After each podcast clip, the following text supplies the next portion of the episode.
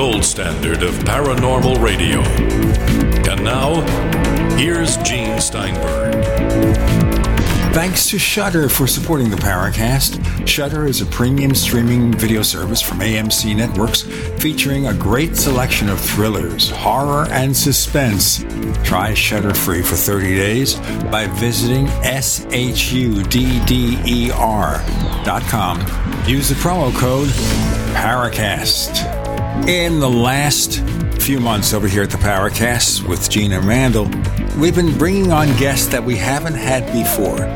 So, Randall brought to my attention Cheryl Costa, who does an article called New York Skies for the Syracuse New Times.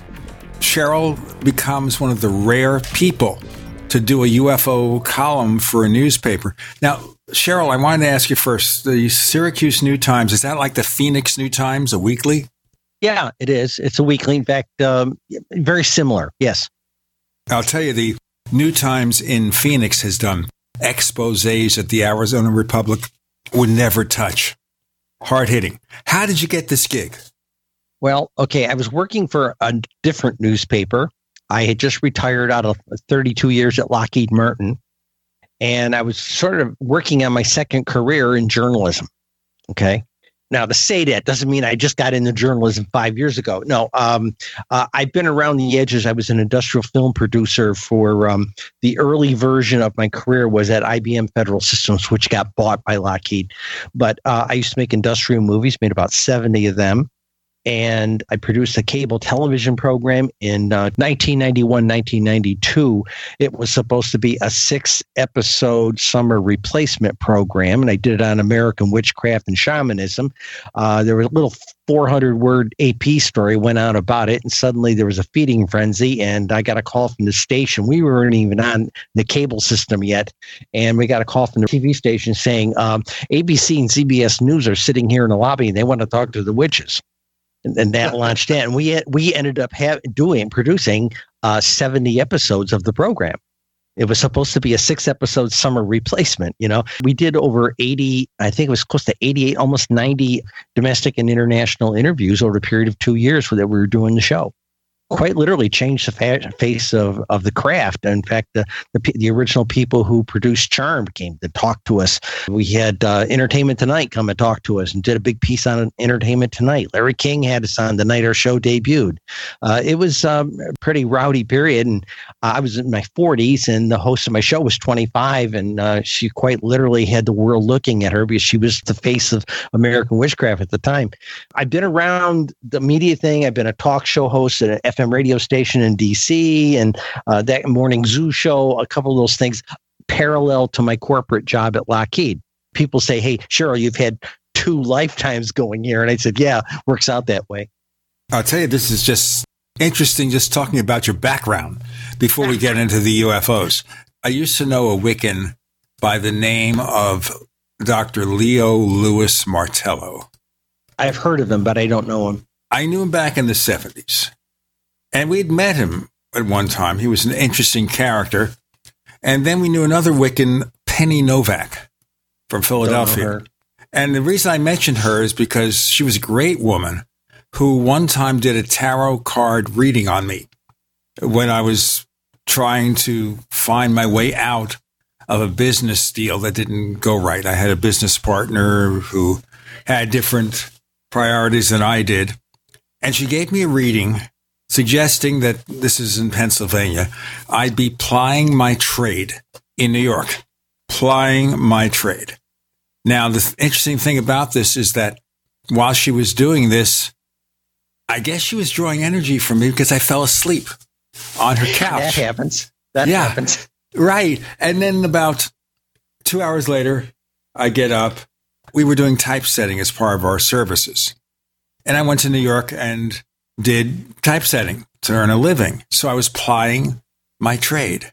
Not because she said so, it's just how the circumstances changed. I was trying to decide what I should do with the rest of my life, and that kept me going through the second phase. I'm on the third phase now. That's another story. Okay, let's go back to UFOs a minute. I went to work for a newspaper, and I was in the technical department. I was part of the electronics shop that helped support the equipment. There's breakdowns on the evenings of production. And uh, we were also responsible for producing all the printing plates. And when I first started out, I maybe produced maybe 200 plates in the evening. By the time I was laid off three years later, um, we were producing probably 600 printing plates a night because they they took on the physical printing of about 10 additional newspapers. So it was quite an operation. But the bottom line was back in uh, November 5th, 2012, we had just started up the 700 ton Swiss press and was running, and all we had to do was sit back and wait for 90 minutes for the morning morning newspaper to be all printed. And I was just sitting there looking on. I had my terminal up. I had CNN.com up. There was a little sidebar story. Now I've been around UFOs. I call myself a UFO bystander. So, I mean, I had my first experience when I was 12. You know, I had my second major experience when I was 18 when I was in the service. Over the years, my mother and I both read everything we could get our hands on, but I really wasn't involved with anything. Okay. And then what happened was a little sidebar article on CNN.com that said UFOs have been declining since the 1980s. Maybe they were always just an urban legend. And I looked at that and I said, wait a minute, this sounds like misinformation. This sounds like these aren't the droids you want kind of thing, you know? For the first time in my life, I went out to the National UFO Reporting Center, got on the web, went there, and I pulled up their year end summary numbers and just dropped them into a little spreadsheet from like 1980 up to like 2012. And I plotted the graph and it went up like a rocket. And I said, What memo didn't the UFOs get? I was just finishing up an entertainment writing degree. Essentially, it's a cousin to a journalism degree. My 40 years effort of trying to get a bachelor's degree, I finally kind of brought it all together. I started reading some of the UFO reports, and you know, people tell you, "Oh, they're kooks and nuts that report these things," you know. And I get reading them, and I found that ninety percent of them were people just trying to get it off their chest. They they saw something extraordinary, and they felt it was their duty to report it. I started taking the reports and writing them up a little bit, you know. Could I do like a regular newspaper reporter, completely vet the thing? No, I couldn't do that. Okay. I don't know who it is. You know, who, what, when, where, why. I can't tell you why. Otherwise, I'd be getting a Nobel Prize. I can't tell you who because the information's blinded. So I, you know, you can't out somebody. But I could tell you what, when, and where. So if I read a report on National UFO Reporting Center that said, me and my girlfriend were sitting on the hood of my car watching the sky and we saw this thing, da da da da da. Uh, okay, my story might read Bob and Susie were on the hood of his 57 Chevy watching the sky. You know, I, I would tell the story that way. I mean, never let the facts get in the way of a good story, you know. And because it was an entertainment type thing, I got away with it. I went to 13 editors up here in uh, upstate New York. I got escorted out of the office. I got um, uh, somebody called security on me and they escorted me to the door. Uh, I think my favorite response was one night editor. She she looked up at me and said to me, "What brand of tinfoil do you wear, Cheryl?" You know, and uh, I was getting pretty depressed about it. I finally reached out to a guy by the name of Larry Dietrich. Now, he had been a copy editor at the newspaper I worked at, and uh, uh, again, with the, all these layoffs and things, he went he went off to uh, uh a different newspaper, became the editor in chief. So I went over to Larry, and he said, "Let's have a cup of coffee and talk first before I take a look at your proposal." I said, "Fine." So he talked to me, and this guy seemed to have read a lot of the same stuff, and I'm talking the old school writings, you know, uh, uh, Frank Edwards, guys like that, you know. So I said, "All right." I told him we talked about it for about 25, 30 minutes, and then. He said, Show me your slides. I had five pieces of paper. I tossed them up at him. He says, Okay, we'll take a crack at it. We'll We're going to take a crack at these announcements and we'll be back. So, what can I say, neighbors? The excitement is just beginning. We've got a lot more of this kind of stuff to come, so stay with us. Okay, Cheryl Costa joins us with Gene and Randall. You're in the Paracast.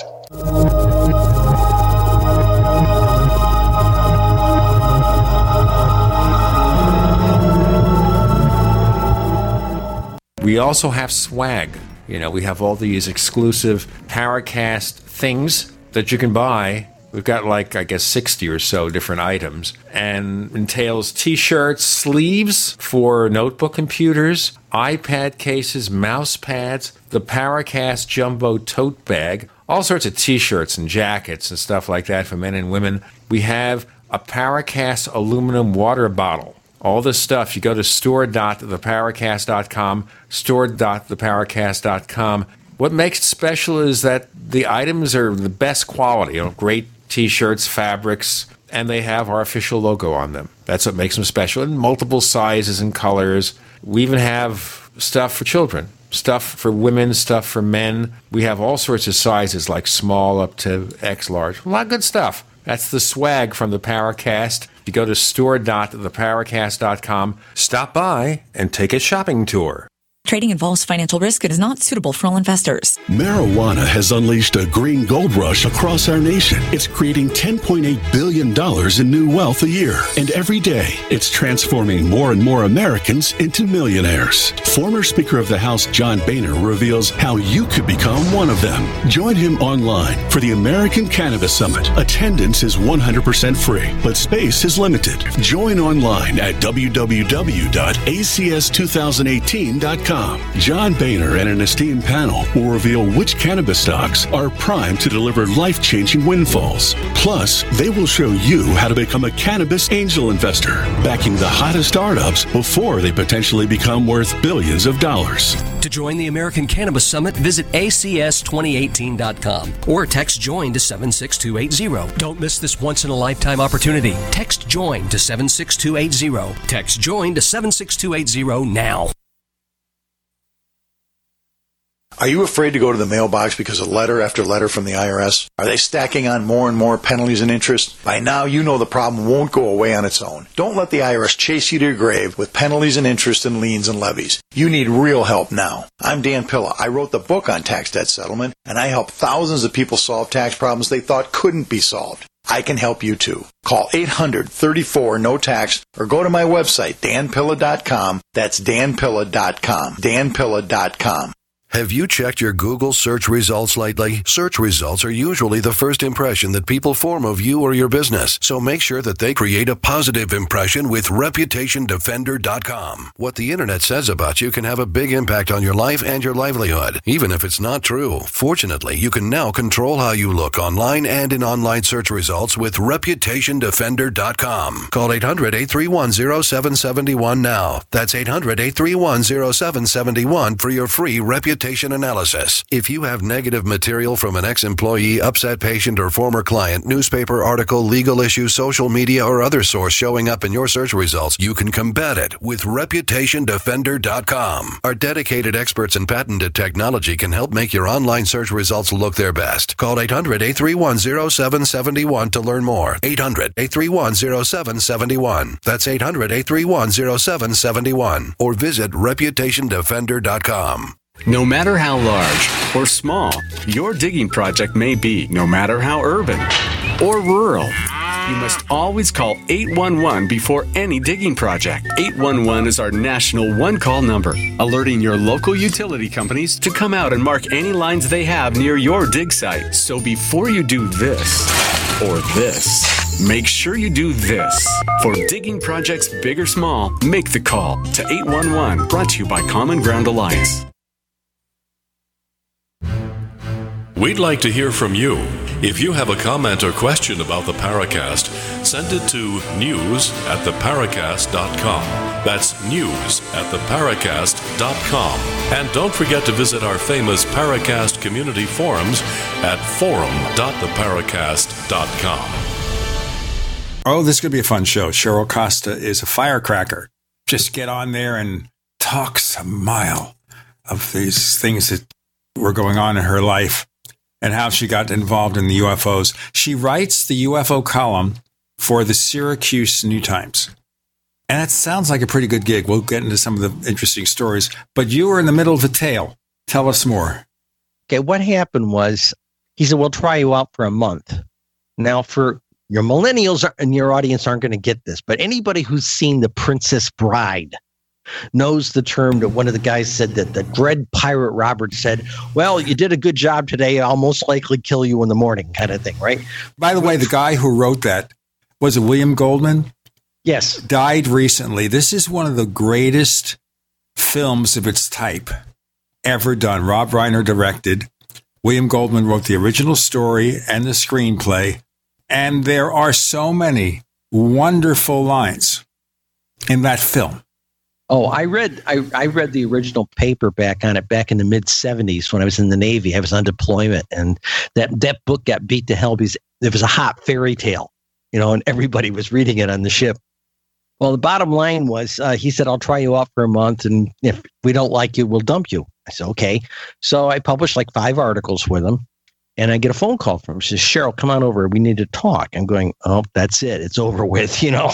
And I get over there. I'm about 10 minutes late getting in because the parking in their lot, it was all torn up for repaving and everything. I, I walk into the meeting. There's like 10 people around this big conference table. And Larry looks over at me and says, there's our rock star.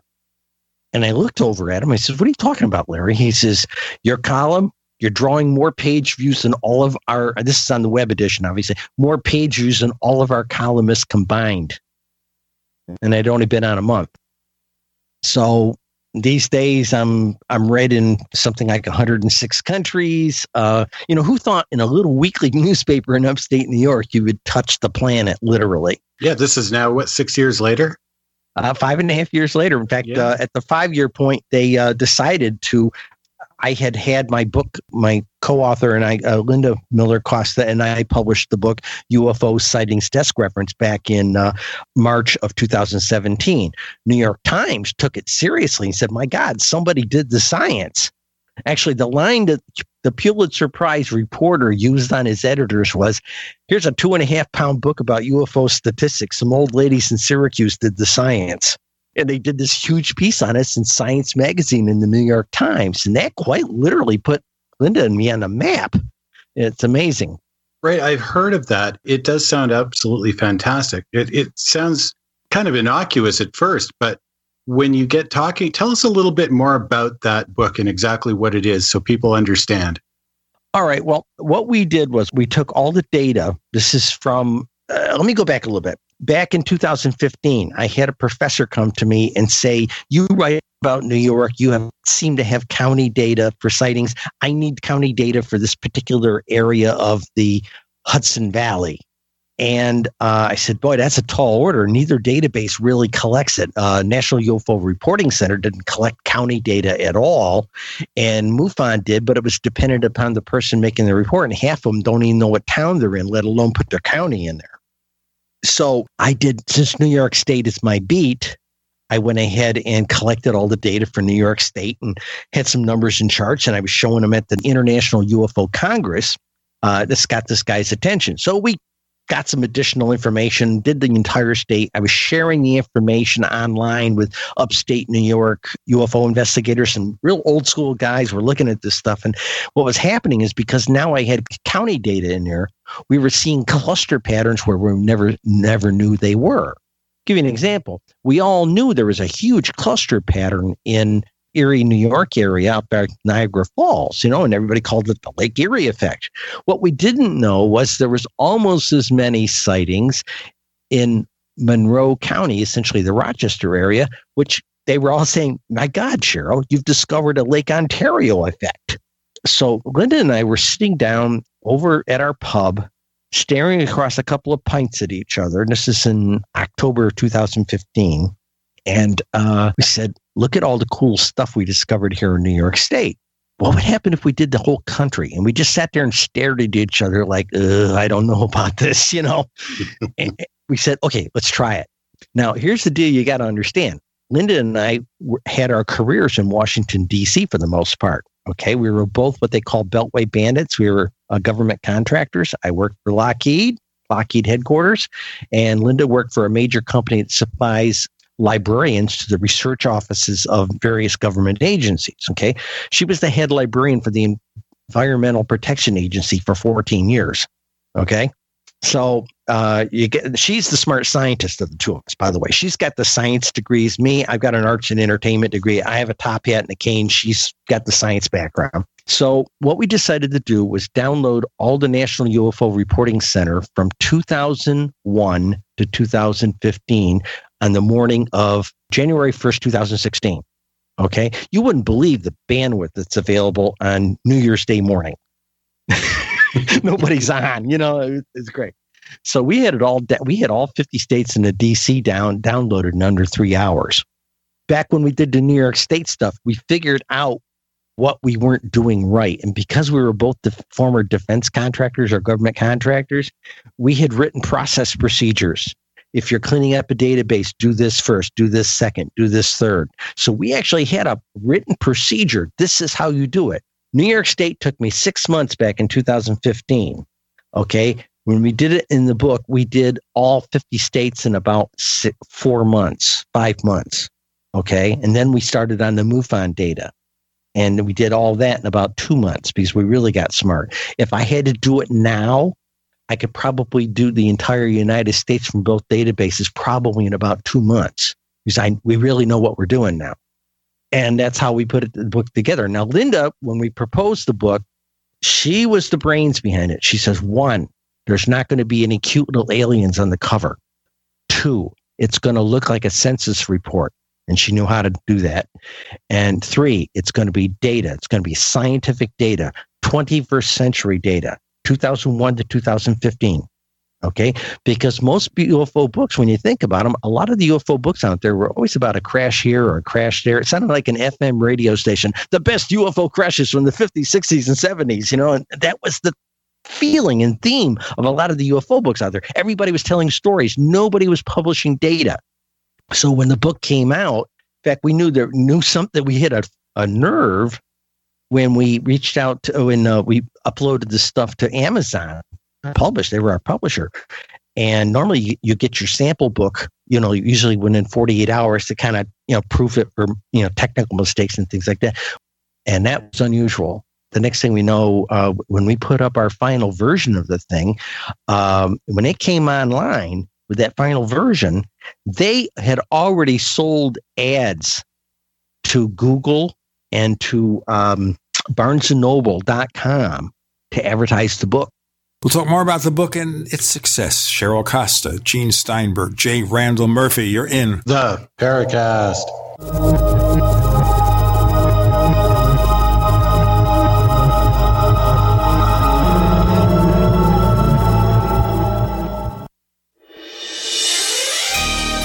Thank you for listening to GCN.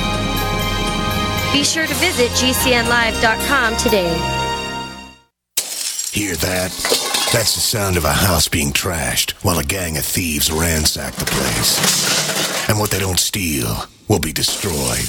This year, resolve not to be the next victim of a break in. Go to faketv.com and discover a device that creates the illusion someone inside is watching TV, even when you're miles away. Security is a mindset, and Fake TV should be part of your security solution. Be vigilant, but not fearful. faketv.com. Most of you know that heart disease is the number one silent killer in the U.S. What if I told you for just $54.95 a month you could fight against heart disease naturally? At Heart and Body Extract, we've been helping thousands of people get back to a healthier heart. Don't just take my word for it. Check out all of the success stories at hbextract.com or to order call 866 295 5305. That's 866 295 5305. hbextract.com. Don't risk it when you can take charge of it.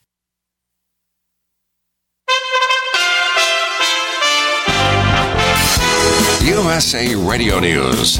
President Trump is happy after a federal judge rules that Obamacare violates the Constitution. Great ruling for our country. We'll be able to get great health care. We'll sit down with the Democrats, which the Supreme Court upholds.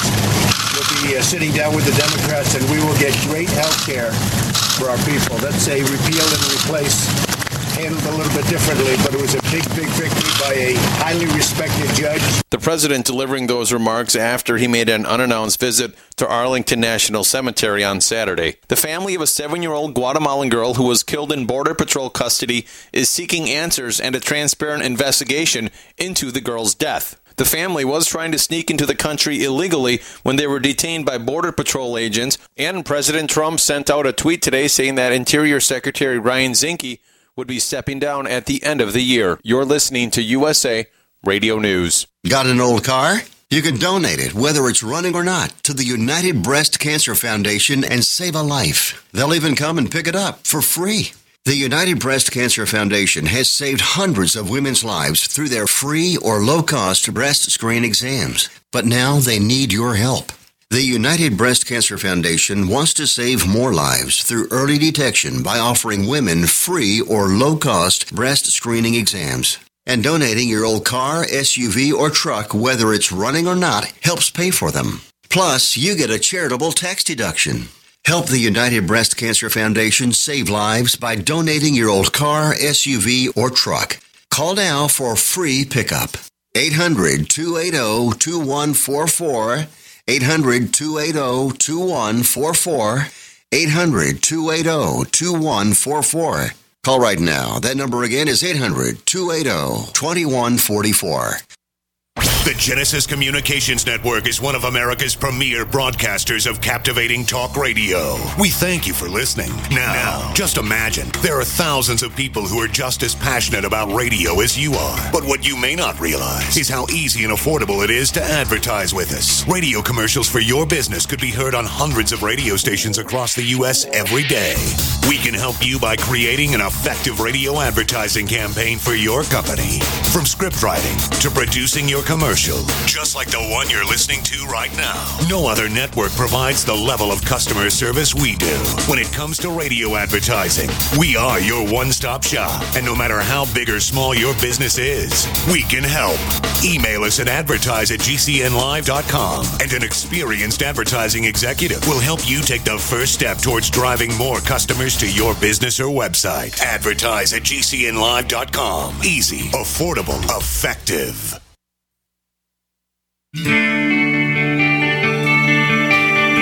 is Jerome Clark, author of the UFO Encyclopedia and other books.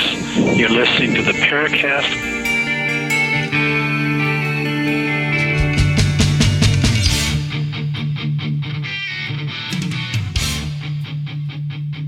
Let's just cut to the chase here. UFO books traditionally do not sell very well. So you got to consider yourself special here, right? Yeah. Yeah. I've had a, a, number of UFO authors that, you know, told me they sold 100 books, maybe 300 books if they were lucky. Um, I can say this we've sold considerably more than they have. That's fabulous. So, how many cases are covered in this book? We don't cover cases. All we did was add up the numbers. Numbers, then. How many? Numbers. Like, yeah. Uh, what do you, okay. How many? 2015 data book. points.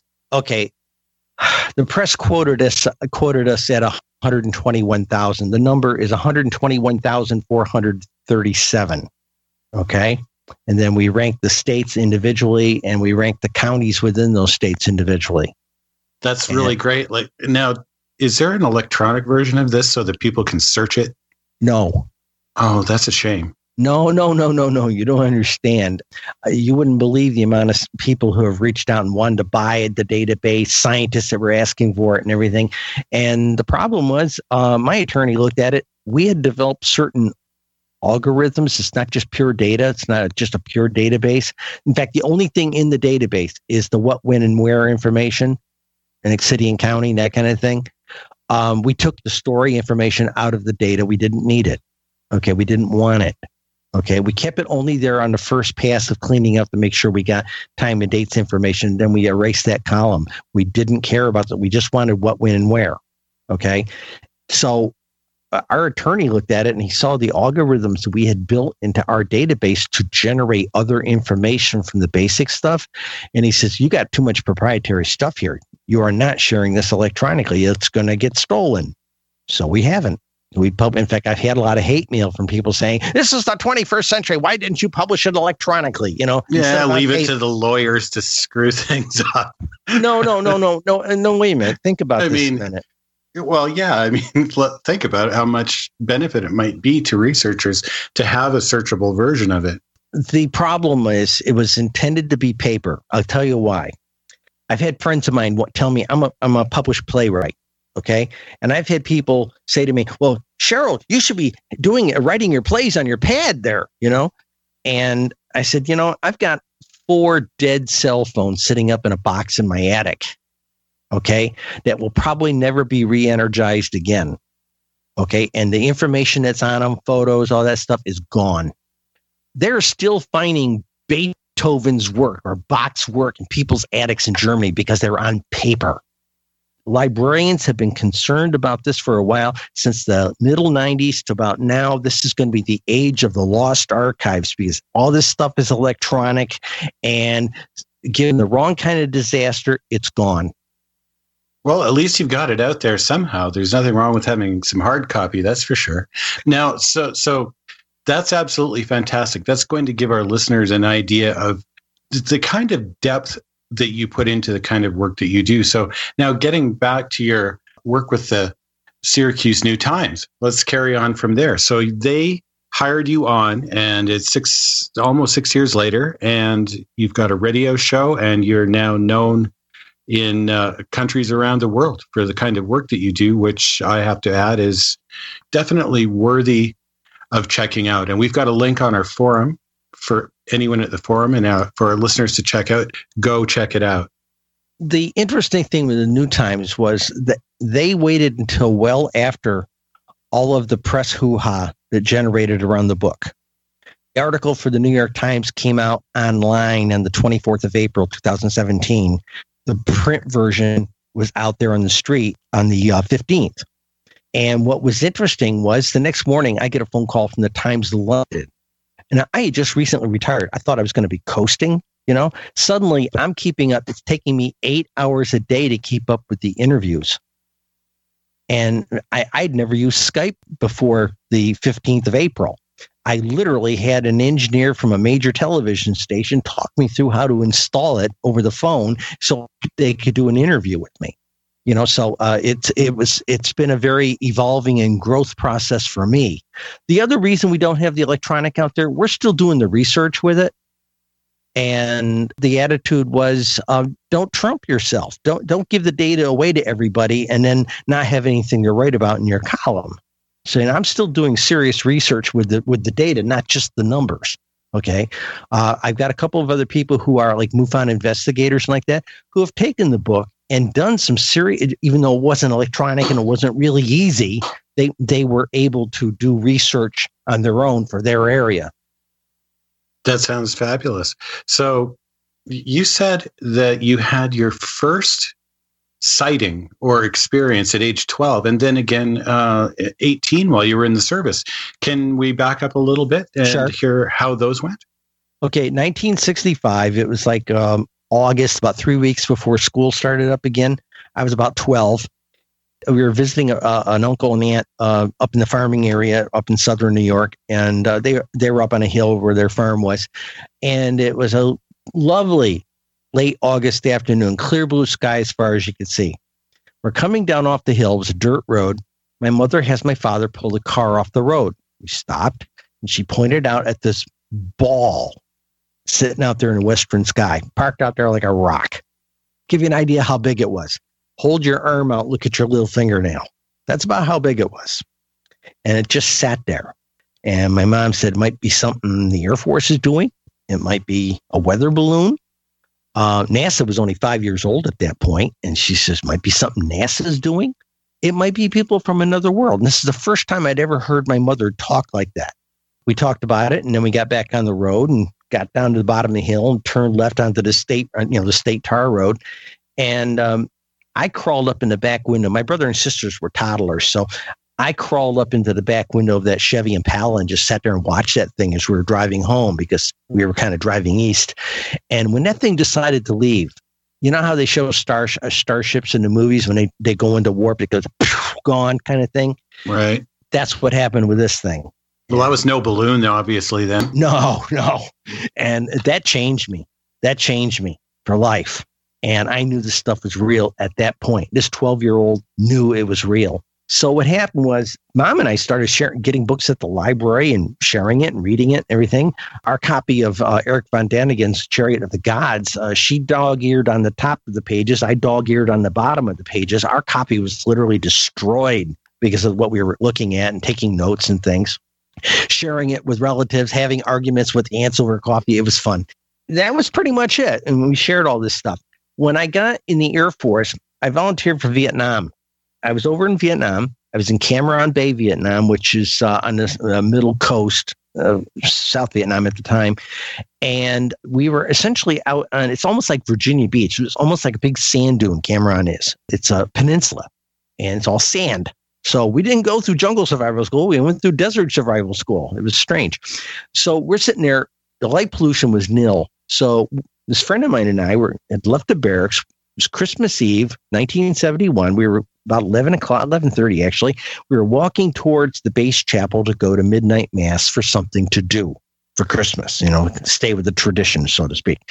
And we looked up in the sky and we both saw this streak going across the sky. And then the attitude was, oh, yeah, it must be a jet. And it stopped. And Tom looks at me and says, you know, jets don't stop like that. Maybe it's a helicopter. I said, yeah, but helicopters don't fly that fast. And then it starts dancing around like a fairy up there in the western sky, and then gone. And neither one of us had our minds at midnight mass when we got there. And amazingly enough, I was as paranoid as anyone else. I never spoke of it until about 15 years ago myself. That's a really good sighting. And it's very, you, of course, you've been in ufology now for quite a number of years. So you know that that kind of a sighting is fairly uh, frequent. They're, they're distant objects often seen at night that perform those kind of radical maneuvers. That's how you know it's not simply a falling star or a meteor. We got more to come with Cheryl, Gene, and Randle. You're in the Paracast.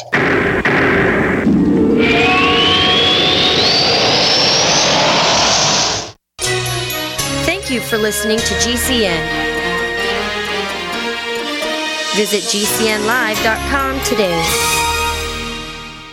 Do you need a website? Well, you can get a great deal on hosting services with Namecheap's legendary coupon code. They're offering substantial hosting discounts on shared hosting, business hosting, VPS hosting, reseller hosting, and even dedicated servers. Namecheap is preferred by millions. It's backed by a money back guarantee. Use the coupon code LEGENDARY to cash in on the special deal at namecheap.com, namecheap.com. First came Attack of the Rockoids, and it was a critically acclaimed success. And now there's The Coming of the Protectors. A former military intelligence man is contacted by a space woman in a dream, a dream that turns out to be a nightmare because evil forces on our distant planet are planning to conquer the Earth. This is gripping science fiction of the classic kind.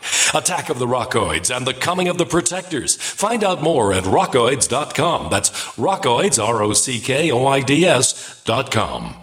Do you feel like many of us? All the distractions in the world taking our minds and focus off what really needs to get done day to day? Well, Jeunesse has a dietary supplement called Mind to help with mental distraction and it supports memory function. Go to gcnlife.com now to check it out. You're only at your best when your mind is at its best. Go to gcnlife.com or call toll free 844 443 6637. That's gcnlife.com or 844 443 6637. Complement your health with hemp derived cannabinoid oil. We've always believed that the closer to Earth, the better it is for our bodies. Our hemp derived cannabinoid oil is phytocannabinoid rich, full spectrum, and organically grown. Finally, hemp made easy, clean, and effective. GCNhemp.com or call 877 878 4203. That's right, we cut through the red tape. It's now available at GCNhemp.com or call 877 878 4203. Hunters, anglers, campers, and survivalists. Get back to nature. Expand your horizons with the highest quality, most versatile, unique slingshots and sling bows on the market at slingbow.com. Slingbow products are compact and models start from just $17.98. They're perfect for your bug out bag or storing in your vehicle. Give yourself and your loved ones the excitement and tradition of slingbow, a new frontier in archery and truly modern twist on this primitive survival tool. Feel the thrill only at slingbow.com. Jake was in big trouble with the IRS. He owed how much? Ninety-two thousand dollars. Ouch. The IRS left no room for Jake to breathe. They put a lien on my house, took all the money out of my bank account, took money out of my paychecks. So it was a nightmare. He needed help fast. I figured that all these companies were the same until I called Federal Tax Management. You could just tell they knew what they were talking about. Right then and there, I felt like I had some hope. Stop the liens, levies, and garnishments fast and qualify for one of several special IRS programs that could reduce or even eliminate your tax debt. So, how did it go for Jake? They did what they said they would do. They came through for me. I ended up saving an unbelievable amount. I was so jazzed. I was extremely happy. If you owe more than $10,000 in back taxes, Take Jake's advice. Give Federal Tax Management a phone call. If they help me, they can help anybody. Call the Federal Tax Management Hotline now. 800 503 8625. 800 503 8625. 800 503 8625. Anytime, any place, anywhere. Radio remains the most intimate of all forms of media. At home, at work, in the car, on smartphones. Over 90% of consumers still listen to radio every week. That makes choosing radio as a place to advertise your business. One of the best decisions you can make. Email advertise at gcnlive.com and partner up with an experienced GCN representative. Advertise at gcnlive.com. Easy, affordable, effective. Hi, this is James Fox from Chasing UFOs. You're listening to the Paracast, the gold standard of paranormal radio. Let's proceed with Cheryl Costa. Randle? Yeah. Okay. So, I mean, cr- around Christmas time, you know, maybe it was some transport from hell coming into the atmosphere and, uh, you know, getting ready to do some hocus pocus on people. And that makes a nice segue into one of your articles Fallen Angels, Demonic Entities Encountering Extraterrestrial Xenophobia. So, uh, this fits in with some of your statistics, I believe where uh, the, what is it around 3% or something think that UFOs are some form of demonic manifestation something like that we're not sure of the real number but we've got we've got things that sort of point at that number yeah something like that there's a lot of people who have this idea that it is demonic. That's why I called the article about xenophobia, because we have a lot of people. Eh, I hear people all the time, "Oh, I want to meet an alien," you know, and I said, eh, "And why?" Well, I, I want to learn all these great and wonderful things, you know. And I said, yeah, but you, you don't like the gay people, you know. You know, you should talk to them because they're they're like from another planet too, you know. That's the point. We have a big problem in our culture of not liking the other, somebody, some other.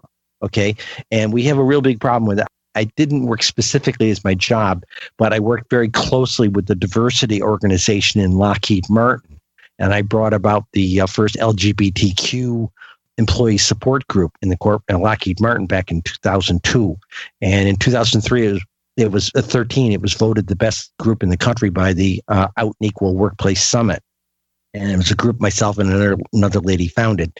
So you know, I was into this diversity concept, and the more I got thinking about it when I wrote this article was, you know, we have a diversity problem here. All, eh, you know, and the other thing you hear, you hear people say, "Oh yeah, we get we wait to meet the Pleiadians and the Greys, and we don't want to meet those evil reptilians." We don't even know who these folks are yet. Who? How do we know that the reptilians are aren't our pals? So it, it's uh, I get very cranky when I hear people already dissing somebody that we have not met yet and haven't had a chance to meet and evaluate. Well, that makes perfect sense, and you know, we really need to be evaluated on the quality of our work, and not necessarily beliefs or lifestyles that aren't related to it. Well, there's a psychological aspect. Uh, we've been led to believe from our, you know, we have this as mammals, we have this natural archetype aversion to snakes. Okay. A lot of people equate the uh, reptilians with snakes, you know. And of course, then there is, of course, there was, a, as they say, a snake in the uh, snake or a dragon in the Garden of Eden. You know, uh, uh, so we've had this kind of programmed into us that uh, the scaly guys are our friend, and we don't know that. We do not know that. Uh, in fact, I tell you what, I'm I'm more hesitant about the Greys because most people I've ever talked to who are experiencers have been touched by those guys. Well, they're they're taking people without their bloody permission, you know. And so, uh, you know, I, that's why I wrote the article. Uh, that uh, I said, guys, we really need to step back, take a deep breath, and start stop labeling people we haven't met yet. Well, that that's a pretty healthy attitude. You must be also pleased with the shift in the media attitude uh, about UFOs that came along with this To the Stars Academy thing in the New York Times expose. So uh, you were actually in this nah. well before that came out, but uh, how yeah, has that affected but, you? Oh, wait a minute. Okay, first thing, I gotta I gotta dispel that myth. All right. When I started writing my column, I had email from other columnists and reporters in town telling me I just shot my career in the head by writing this silly kook, uh, based, conspiracy based, uh, you know, subject matter. That's the kind of mail I got initially. Okay. Um, but something very significant in January of 2017, the up and down, you got to remember the New York Times never said anything nice about UFOs from 1947 and since and back in 68 when the Condon report they were the first ones to publish key passages of the book saying it's kooks crackpots and we have should not have anything to do with this okay and then in January of 2017, the CIA did like a little mini disclosure and released a whole bunch of documents from the 40s and early 50s. And here they were doing the same kind of research Linda and I were doing. Okay. And I think that got some, that sobered a few people up at the New York Times. So two months later, here, two or three months later, here comes our book. And it blew their socks off down there in the editorial office and they quite literally put a headline on it. People are seeing UFOs everywhere, and this book proves it. That was the headline. So, what happens eight months after our book comes out? A big, huge story revealed by the New York Times and Politico that the that the Pentagon had this uh, aviation threat program going, you know, and blew the whole lid off that thing. So 2017 was a banner year for all of this stuff in the press. But here's the problem the subject matter of UFOs has been couched with, again, the kooks and nuts flavor for so long that most journalists didn't have an understanding of it. So when all that stuff came out during that eight to 10 day news cycle back in December of 2017, you could sit there and watch the morning news things and all the pundit commentators were struggling to talk about it in a meaningful way because they didn't know anything about the topic matter. They were not read on it. They didn't know anything. That's a keen observation. Okay. And when I reached out and a half a dozen other experts reached out to media people and say, Hey, I'm your regional expert. You know, I can give you a really good story. They, again, the local TV stations treated me kooks and nuts. When our book came out, I reached out to over 80 news organizations in the principal cities of the top 15 states in the country for UFO sightings. And all I got was the sound of silence and crickets. One newspaper took a chance on us. And it was funny. They had a freelance write the article. This was for the um, Seattle Intelligencer. Guy wrote the article. We did a really great interview over the phone. Plus, he had information about California. He turned, besides publishing in the Seattle paper, his story, he published a California version of the same story, tuned that, and it was published in the online edition of the San Francisco Chronicle. Well, a month before, I had approached the science editors at the San Francisco Chronicle, and his email to me was, I'll pass. I said, Can you tell me why you're passing on the greatest story never told? He says, Oh, the ish quote, the issue of UFOs was settled, settled long ago.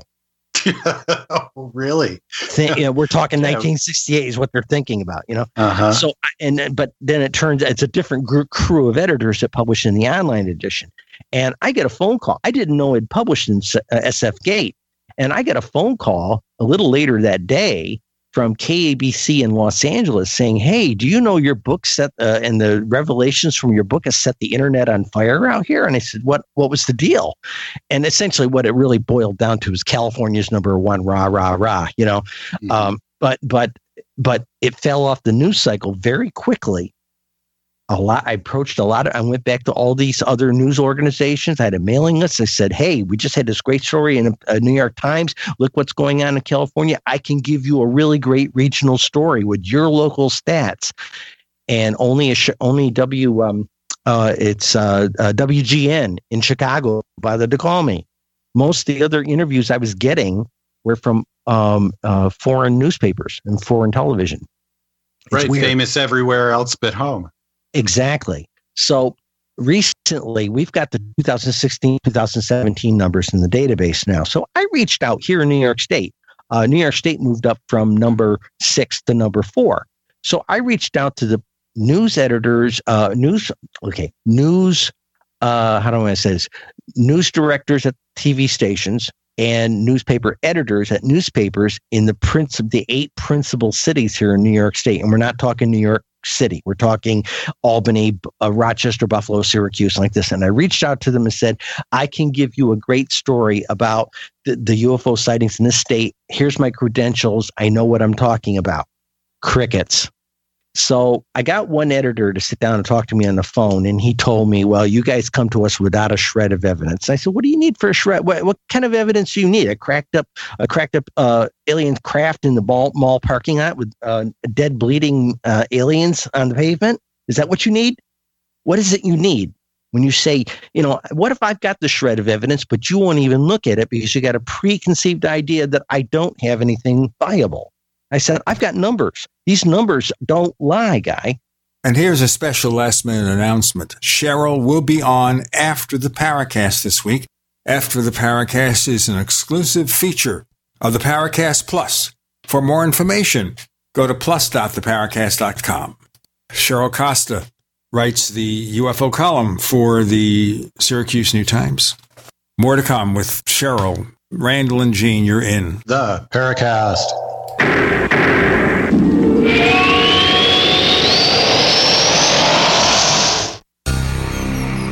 Thank you for listening to GCN. Visit GCNlive.com today. Attack of the Rockoids has been well received by critics and readers alike. It's a thrill a minute story you'll never forget. A former U.S. military intelligence officer is haunted by intense dreams about a beautiful woman pleading for his help after a terrible battle in outer space. But the dreams turn out to be true and thrust him into a telepathic love affair with a woman whose faraway planet is intent on destroying the Earth. And now the gripping tale continues in The Coming of the Protectors. It's the second book of the Rockoids trilogy, a galaxy spanning adventure that pits our hapless heroes against powerful, fanatical enemies that threaten the lives of freedom loving beings everywhere. Attack of the Rockoids and The Coming of the Protectors. Classic science fiction at its best, available now. For more details, visit rockoids.com. That's R O C K O I D S.com. Warning if you're drowning in debt you can't afford, do not let the credit card companies trick you into thinking that you have to pay it all back because you don't. What the credit card companies don't want you to know is that there's actually a way to get debt free without paying off your entire debt or going bankrupt. If you have $5,000 or more in credit card debt, you now have the right to let us settle that debt for a fraction of what you owe. For free information, call Credit Associates now. 1-800-959-5759. We'll even show you how much money you could save. If you can't afford to pay off all your debt, do not let the credit card companies trick you into thinking that you have to. Call Credit Associates now for free information on how to get debt free faster than you ever thought possible without debt consolidation or bankruptcy. We depend on your success and offer a guarantee, so there's no risk. For free information, call now 1 800 959 5759. That's 1 800 959 5759. 1 800 959 5759.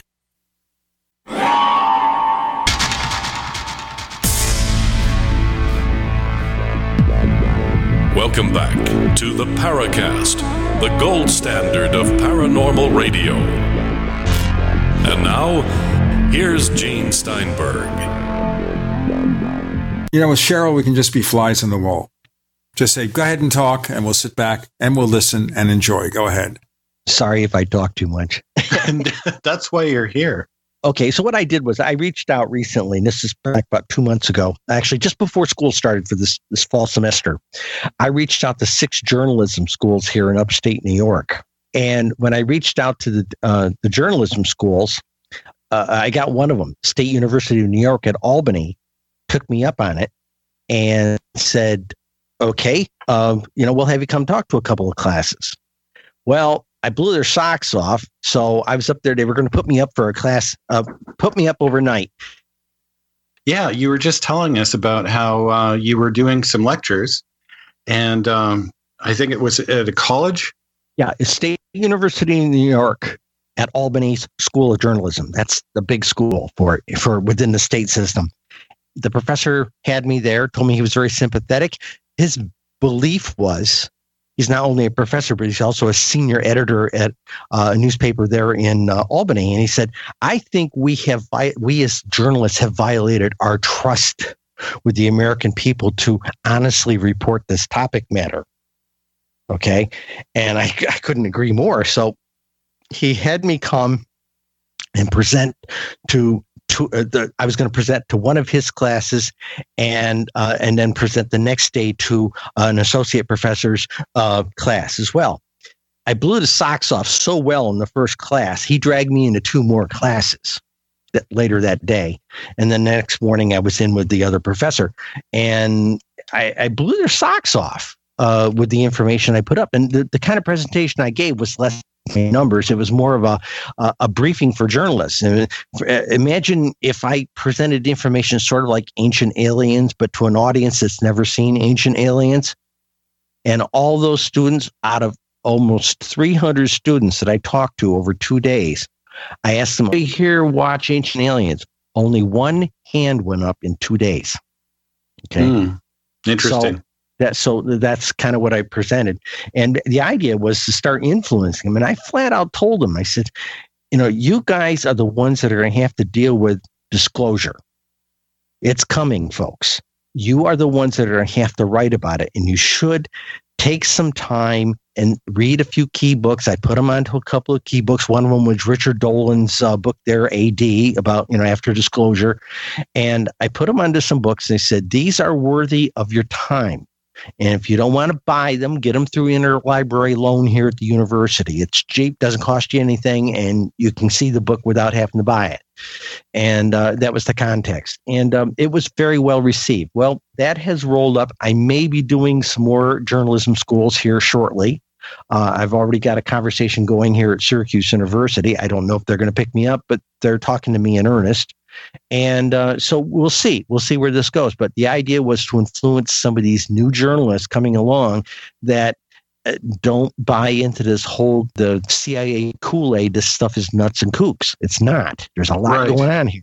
Right. And we've also got out there uh, in the journalism field, we've got Leslie Kean, of course, who's made some real inroads that way for responsible journalism uh, or at least reasonably responsible journalism. Uh, she's made a very serious effort to get in there and cover it uh, fairly and and as objectively as possible. So, I think the trend is good. Can you tell us a bit more about the kind of information that you're able to extrapolate out from the data sets? So, for example, you have the the what and and where. What other things do you get out of that to talk about for people? Well, it's I, I what we get what we went in there with is what, when, and where.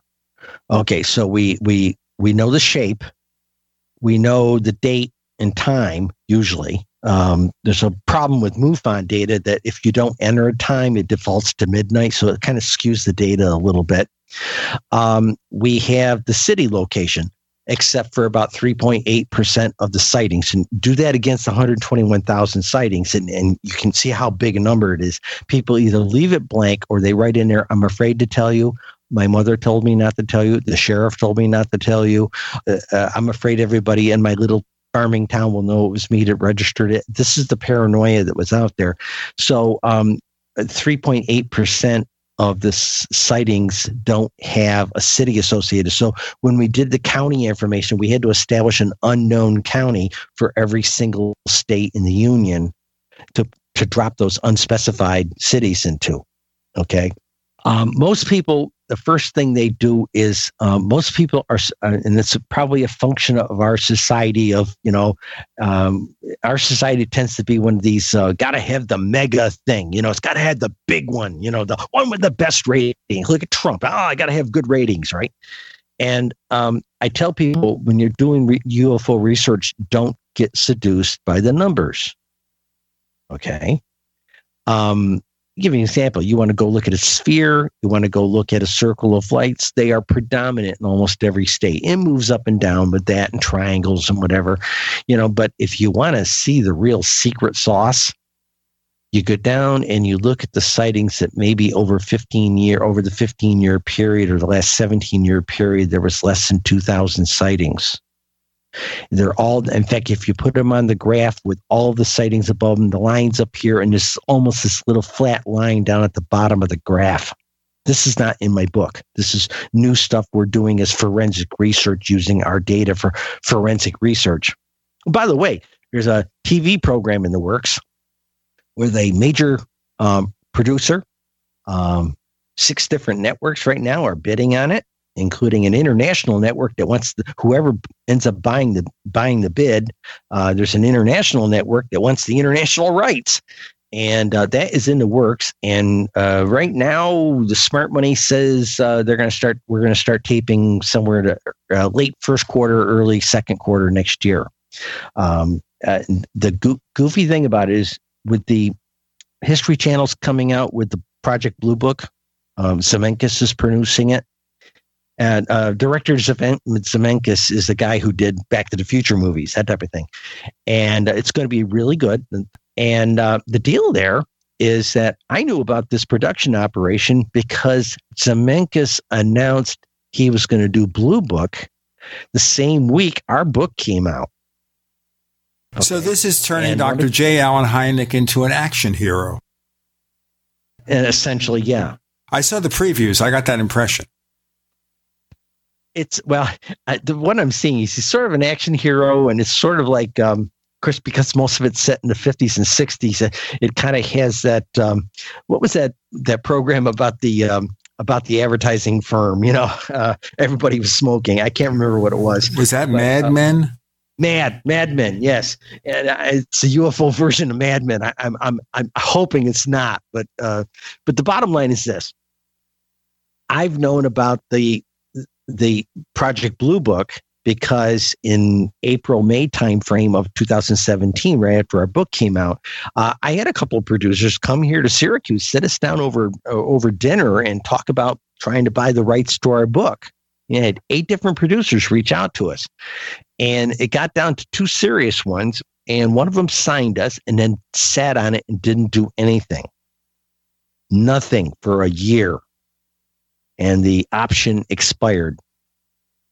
And then recently, uh, about five months ago, uh, a different producer came to us who had seen a Fox News article that was quoting my column. Okay. And uh, he called me up and we talked. And uh, I proposed to him uh, something very different. Everybody who's pitching all these UFO shows and the networks are hungry for it.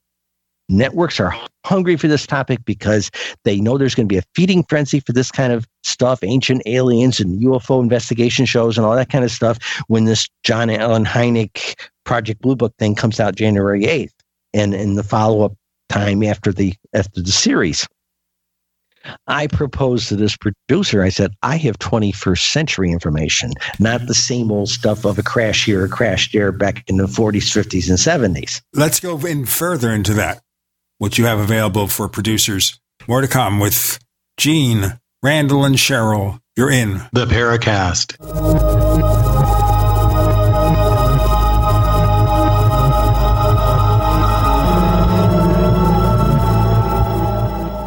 Once again, folks, special thanks to Shudder for supporting the Paracast. You know, Shudder is a premium streaming video service from AMC Networks featuring a great collection of thrillers, horrors, and suspense. Shudder has the largest, fastest growing human curated section of thrilling and dangerous entertainment. They provide unlimited ad-free access on all your favorite devices for only $4.99 a month or $49.99 a year. A unique library of exclusive and original films and series, horror classics, blockbuster hits. They're updated every week to keep the selection fresh. Here's one of my favorites, 31 from Rob Zombie. How about that? Okay. Check it out. Try Shudder free for 30 days by visiting shudder.com and using the promo code Paracast. That's S-H-U-D-D-E-R dot com. use the promo code Paracast. Heart related health problems affect millions of people each year. Maybe you're one of the many who suffer from issues related to angina pain, high blood pressure, congestive heart failure, unbalanced cholesterol, irregular heartbeat, or clogged arteries. There is a solution that doesn't involve expensive prescription drugs that only mask the problem and leave you with horrible side effects. If you are ready to live your life free of sickness, pain, and fear, live your life with increased vitality, energy, and youthfulness, and experience your body healing itself then you're ready for Heart and Body Extract from Healthy Hearts Club. Here is what one satisfied customer had to say about Heart and Body Extract regarding his angina pain. I haven't had an angina pain uh, since I've been on it. The Heart Body Extract is just so great. I thank God that I was led to this product that's doing so much for me and that can do so much for other people. Call to order your two month supply of Heart and Body Extract today. Call 1 866 295 5305 or go to hbextract.com. Hear that? That's the sound of a house being trashed while a gang of thieves ransack the place. And what they don't steal will be destroyed. This year, resolve not to be the next victim of a break in. Go to faketv.com and discover a device that creates the illusion someone inside is watching TV, even when you're miles away. Security is a mindset, and Fake TV should be part of your security solution. Be vigilant, but not fearful. faketv.com. Have you checked your Google search results lately? Search results are usually the first impression that people form of you or your business, so make sure that they create a positive impression with ReputationDefender.com. What the internet says about you can have a big impact on your life and your livelihood, even if it's not true. Fortunately, you can now control how you look online and in online search results with ReputationDefender.com. Call 800 831 0771 now. That's 800 831 0771 for your free reputation analysis. If you have negative material from an ex employee, upset patient, or former client, newspaper article, legal issue, social media, or other source showing up in your search results, you can combat it with ReputationDefender.com. Our dedicated experts in patented technology can help make your online search results look their best. Call 800 831 0771 to learn more. 800 831 0771. That's 800 831 0771. Or visit ReputationDefender.com. Would you like to get back that full head of hair from years past? Now, there is Reveal. Beverly Hills celebrity dermatologist Dr. Nathan Newman took nearly a decade to develop Reveal from natural botanicals to return to a full body head of hair. Reveal for men and women with a 30 day money back guarantee at gcnlife.com or toll free 844 443 6637. 844 443 6637. Reveal at gcnlife.com. We'd like to hear from you. If you have a comment or question about the Paracast, send it to news at theparacast.com. That's news at theparacast.com. And don't forget to visit our famous Paracast community forums at forum.theparacast.com. So there, we're getting into the nitty gritty here. You're pitching this to Hollywood. I have not been happy about the reality shows covering UFOs or ancient astronauts or anything else because of the constraints of reality TV. I am skeptical of, of the Project Blue Book show. We'll see, but Robert Zemeckis does good projects. We'll see. So go ahead. Well, okay. What I propose, a couple things happened back this past February. We have a thing, uh, our cable system here is Spectrum uh, Cable, and the news organization's Charter Cable. And I pitched very heavily to their cable uh, news director. I said, I'm going to give you a unique opportunity here. I'm doing a big presentation over at the Liverpool Library. It's just north of Syracuse.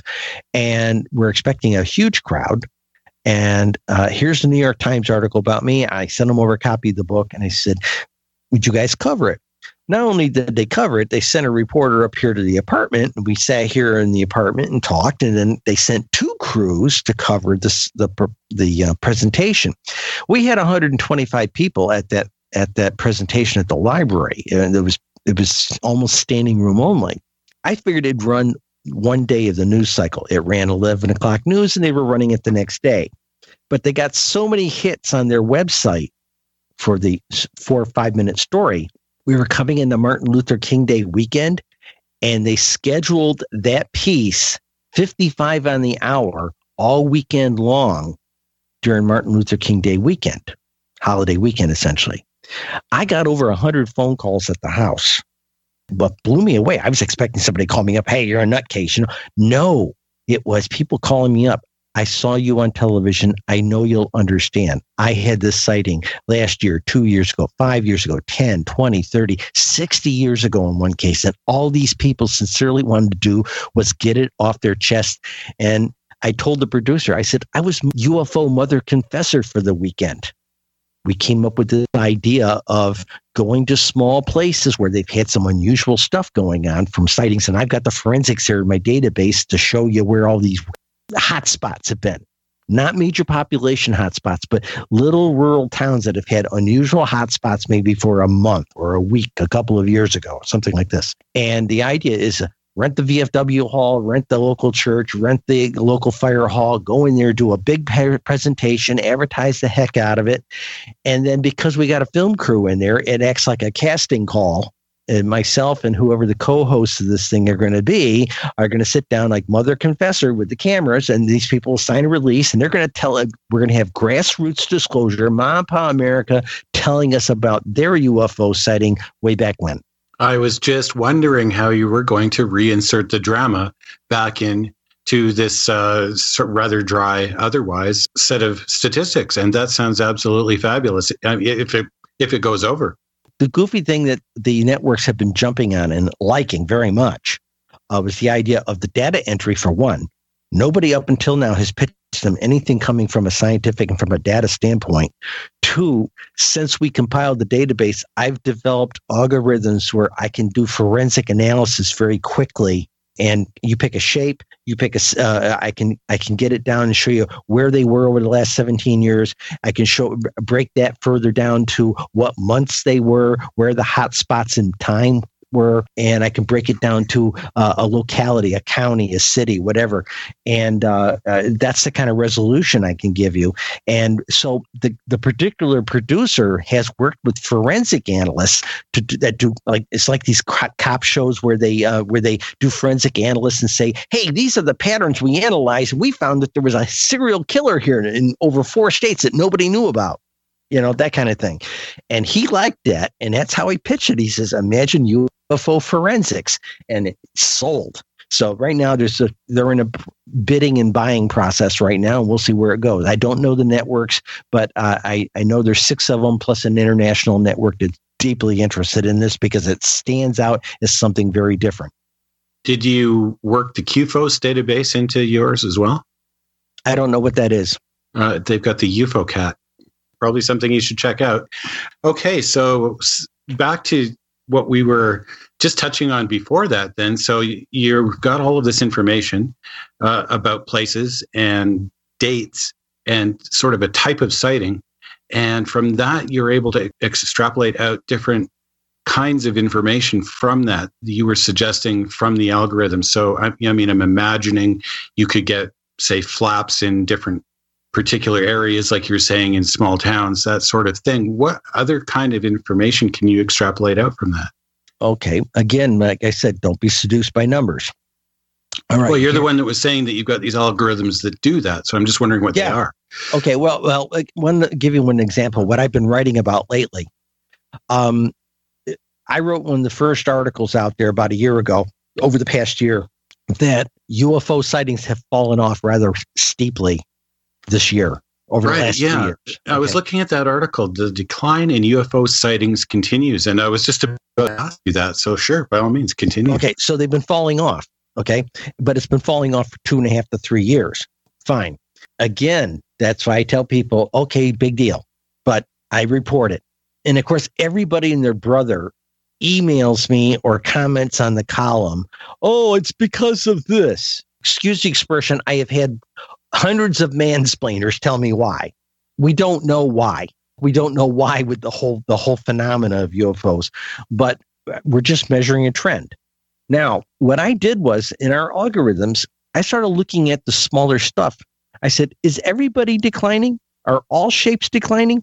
of 27 individual shapes of UFOs over 17 years, yeah, all but three shapes are in decline.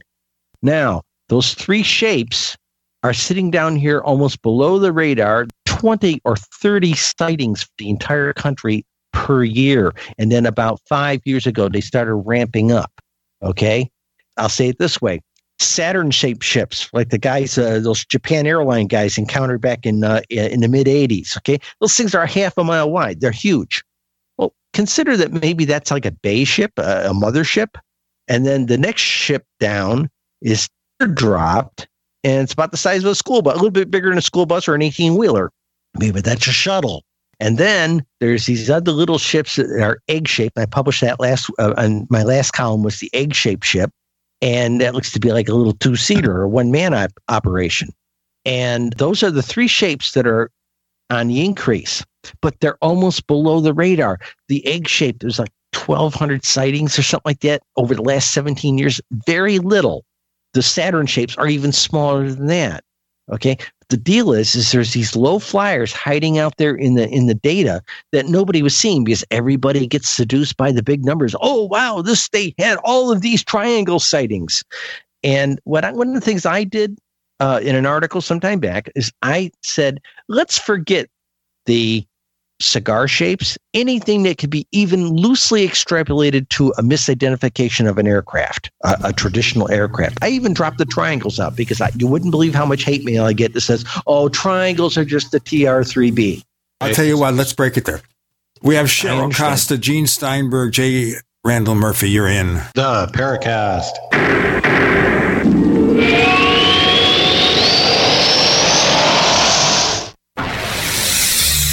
Are listening to GCN. Visit GCNlive.com today. You may need this herbal tea for relief right away, so write this down. D-R-M-I-L-L-E-R-S clinic.com. If you take meds, then suffer stomach distress, constipation, indigestion, acid reflux, and bloating and nothing else helps, get Dr. Miller's Holy Tea or Super Holy Tea, a cleansing, detoxifying herbal tea now available at great rates direct from Dr. Miller's office. Call or click 888-660-7039 or D-R-M-I-L-L-E-R-S clinic.com.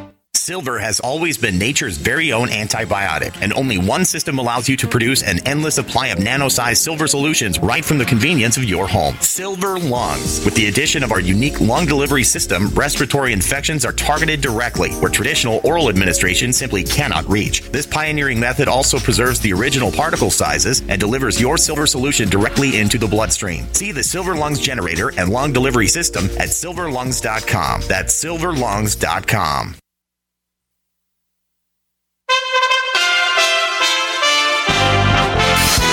USA Radio News. President Trump made an unannounced visit to Arlington National Cemetery on Saturday. The president visited the cemetery during an annual event in which Christmas wreaths are laid to honor the sacrifices made by veterans and their families. For now, Obamacare is the lay of the land, although the future is a bit murky regarding the Affordable Care Act, as a federal judge in Texas ruled that the law is unconstitutional. As far as when we could expect any changes, Jesse Weber is a health attorney. He joined CBS this morning. I would say everybody in 2019 is probably okay yeah. because the appeals process takes some time. Yes, they can try to fast track it through the appeals court and then try to fast track it through the Supreme Court because it's such a big issue.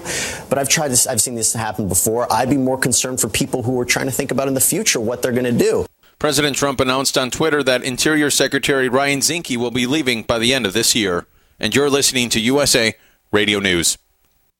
Were you scammed into signing a timeshare contract? And did you miss the part that said you have to pay for your great idea? Not only for the rest of your life, but when you're not here anymore, you get to pass this turkey onto your family for them to pay for the rest of their lives. Thanks, Dad. Don't burden your family down the road and don't be stuck with expensive timeshare payments forever. Get out of your bad idea timeshare contract guaranteed or pay nothing. Call Resort Release today and learn for free how their timeshare exit team can help you legally exit your timeshare contract. They've helped thousands of people and they're A plus rated with a BBB. So if you feel scammed, get mad and get out of your expensive timeshare contract right now, guaranteed. Call NOW 800 586 7112. 800 586 7112. 800 586 7112. That's 800 586 7112.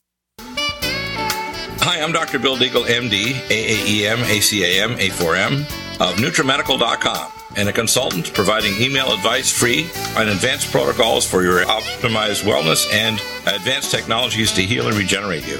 You can contact us at NutriMedical.com, that's N-U-T-R-I medical.com, or 888-212-8871. You get free email starter protocols of our top medical grade nutraceuticals, initial testing, and recommendations for your own primary doctor to do, as well as recommendations to give you an idea of a consultation and a full protocol to try to help you regenerate your tissues, heal naturally without the use of toxic polypharmacy. I can send test kits to you as well anywhere in the world and provide you recommendations to referral of specialty clinics worldwide. So contact me, Dr. Bill Deagle, at NutriMedical.com that's N-U-T-R-I medical.com or 888-212-8871.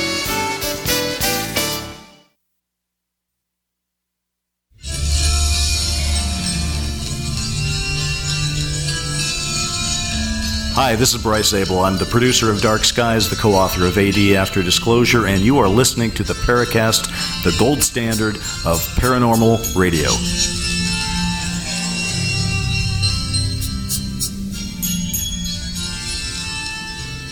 Well, of course, it's common to explain away UFO sightings. We know, of course, that at the end of the day, was it 90 or 95% of the sightings reported are conventional. It's just that residue that drives us all nuts. Well, Linda took a different approach to this. Okay. And sometime you might want to have Linda on because, like I said, she's the, the scientific brains behind it thing, and she approaches this very differently than I do. Okay. So, uh, you were telling us then about there's this residue of cases where you have a particular shape that's been sort of uh, below hidden in the noise so to speak that you're able to uh, tease out with the numbers. Well okay um, doc Vallee made a comment that like 80% are noise okay uh, or just or something else and about 20% are the interesting ones. Uh, we took a different approach to analyzing it uh, Linda has a saying. In fact, we had it written on the wall on a big, big piece of paper taped on the wall. It said, "The uh, diversity is in the shapes." So we eliminated from all the like 25 or 30 different shapes, we eliminated anything that could easily be misidentified as a, as a conventional aircraft or a fighter, uh, you know, a B-1 bomber or something like that, or B-2. Okay. We took them out. So we took triangles out because, like I said, I got hate mail about saying, hey, it's a TR-3B. I said, okay, fine. I don't believe it's really a UFO. I have seen one. It's two stories deep and a football field long. Yes, I saw one back in 2012.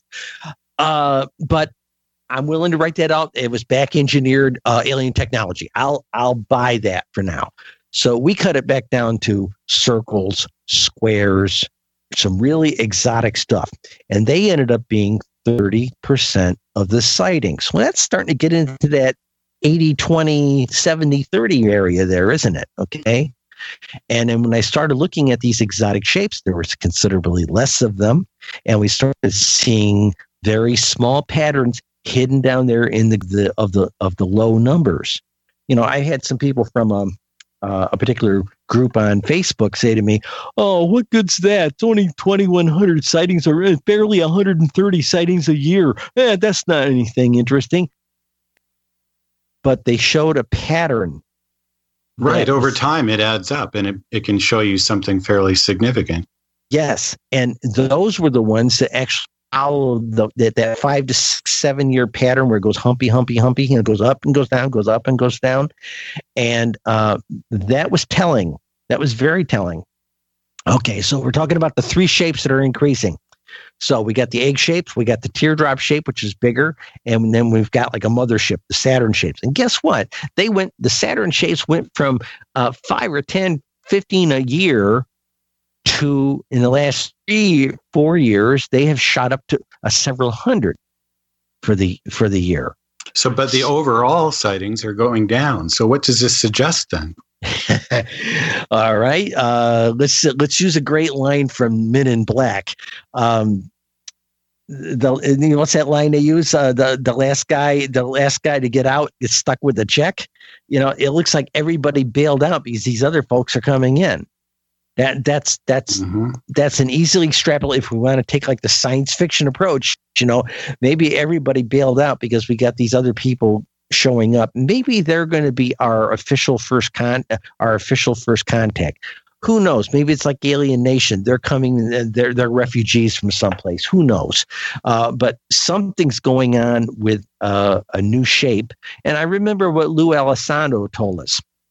I interviewed him back in February of this year, and I had a couple mini interviews with him at the MUFON symposium back in July two things came out of it. When he was standing up there in front of us at the big dinner party thing, he said, We're going to have a very different conversation this time next year about UFOs. Okay. Something's coming, something's up. Okay. The other thing, I took him aside at one point. We were having a cup of coffee, and I said, I know about your security oaths. I have the same kind of thing from the stuff I did in the Navy. I understand. I'm not going to go there. But can I ask you one question without specifics? He says, What's that? And I said, You had the authority to look at all the stuff the government had been doing with UFOs. He said, Yes, I did. I said, Were you able to pick open some of those compartmented groups and look at them all? He said, Yeah, I did. And I said, Was it interesting?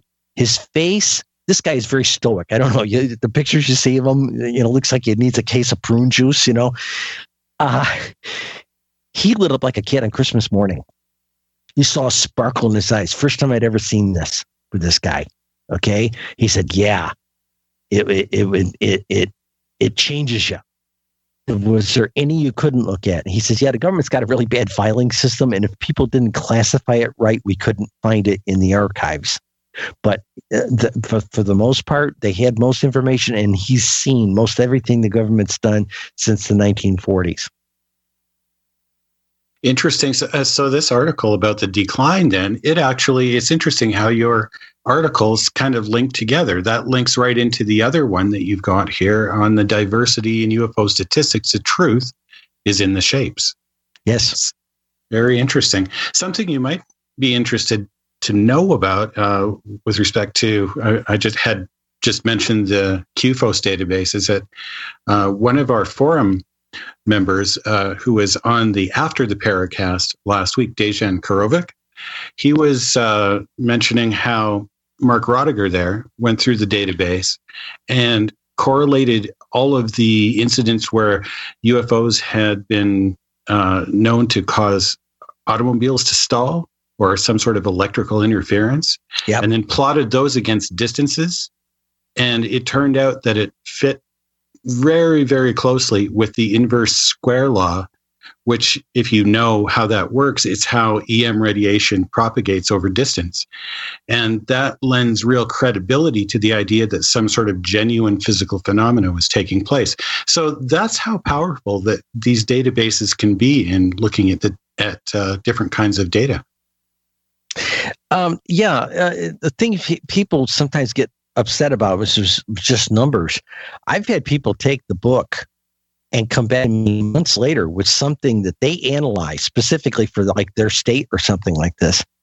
And maybe sometimes they'll come back to me and say, Hey, can you take a look at this thing for this state at this time and give me a readout? And I've told people in the book, in the FAQ in the book, uh, we told them, you know, if you're a researcher and you need, need a special run for a spe- I'm not going to do the whole country for you, but if you're doing researching like a particular state or a particular county and you want a specific run done, email us. Here's the email address, and I'll I'll run it for you. You know, and um, and I had a couple of requests, and like right now, back in the 2015 book, we could drill down across the country, every state, down to the county level. Okay, um, I have the ability right now to drill down to the city level. Okay. I'll give you an example.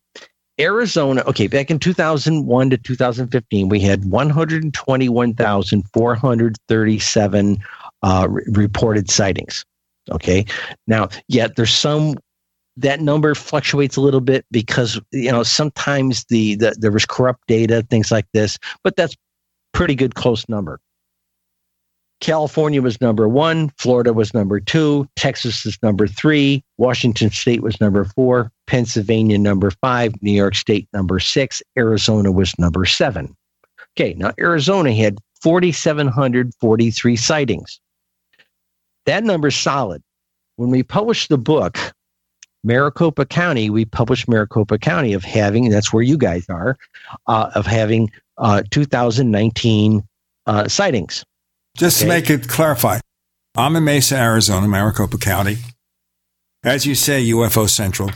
But Randle is in Calgary, Canada. I can't help you there. Okay, I there's a another there's a guy up there in Canada you want to talk to, not me. We already talked to him, uh, Chris so, Rutkowski. Chris Rutkowski is just a, that's a great the guy. guest. There you go, and a great friend. Cheryl Costa joining us, writes for the Syracuse New Times, and a fabulous UFO book. We have Gene Randle and Cheryl. You're in the Paracast.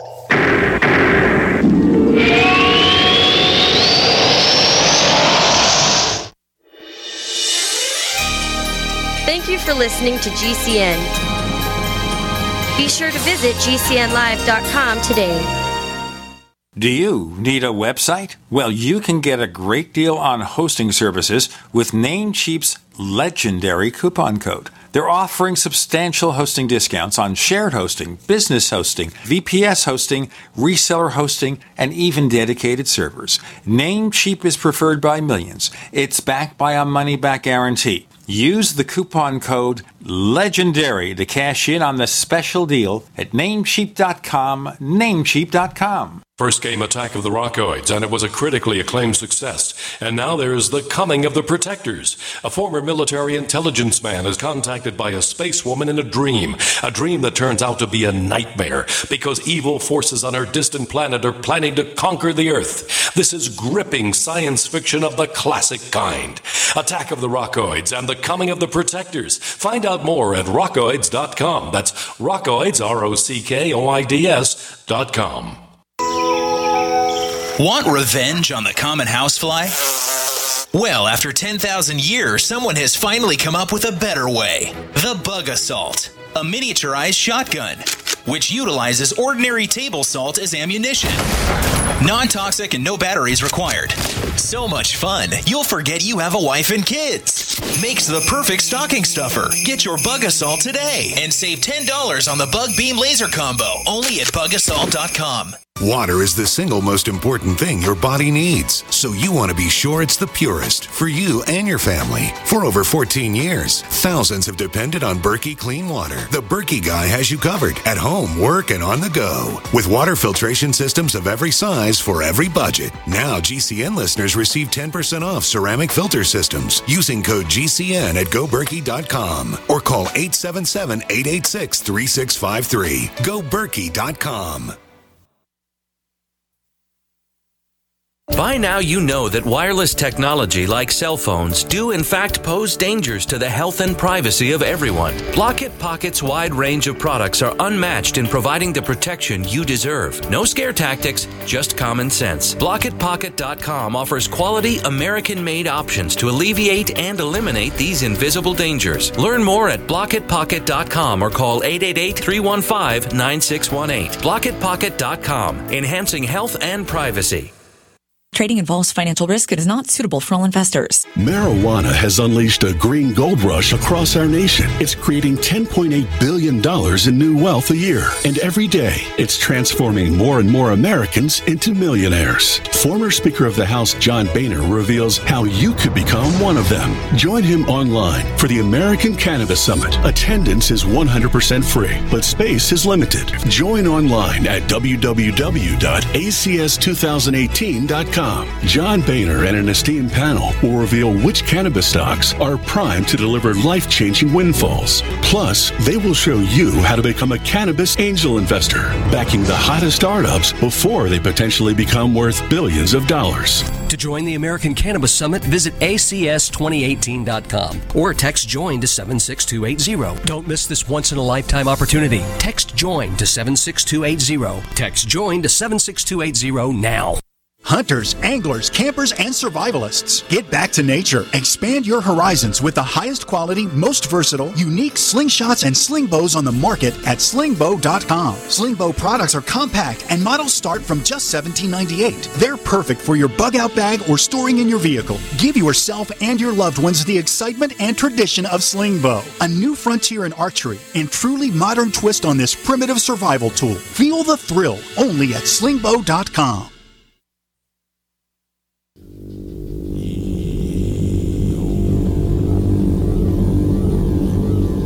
This is Jacques Vallée. You're listening to the Paracast, the gold standard of paranormal radio.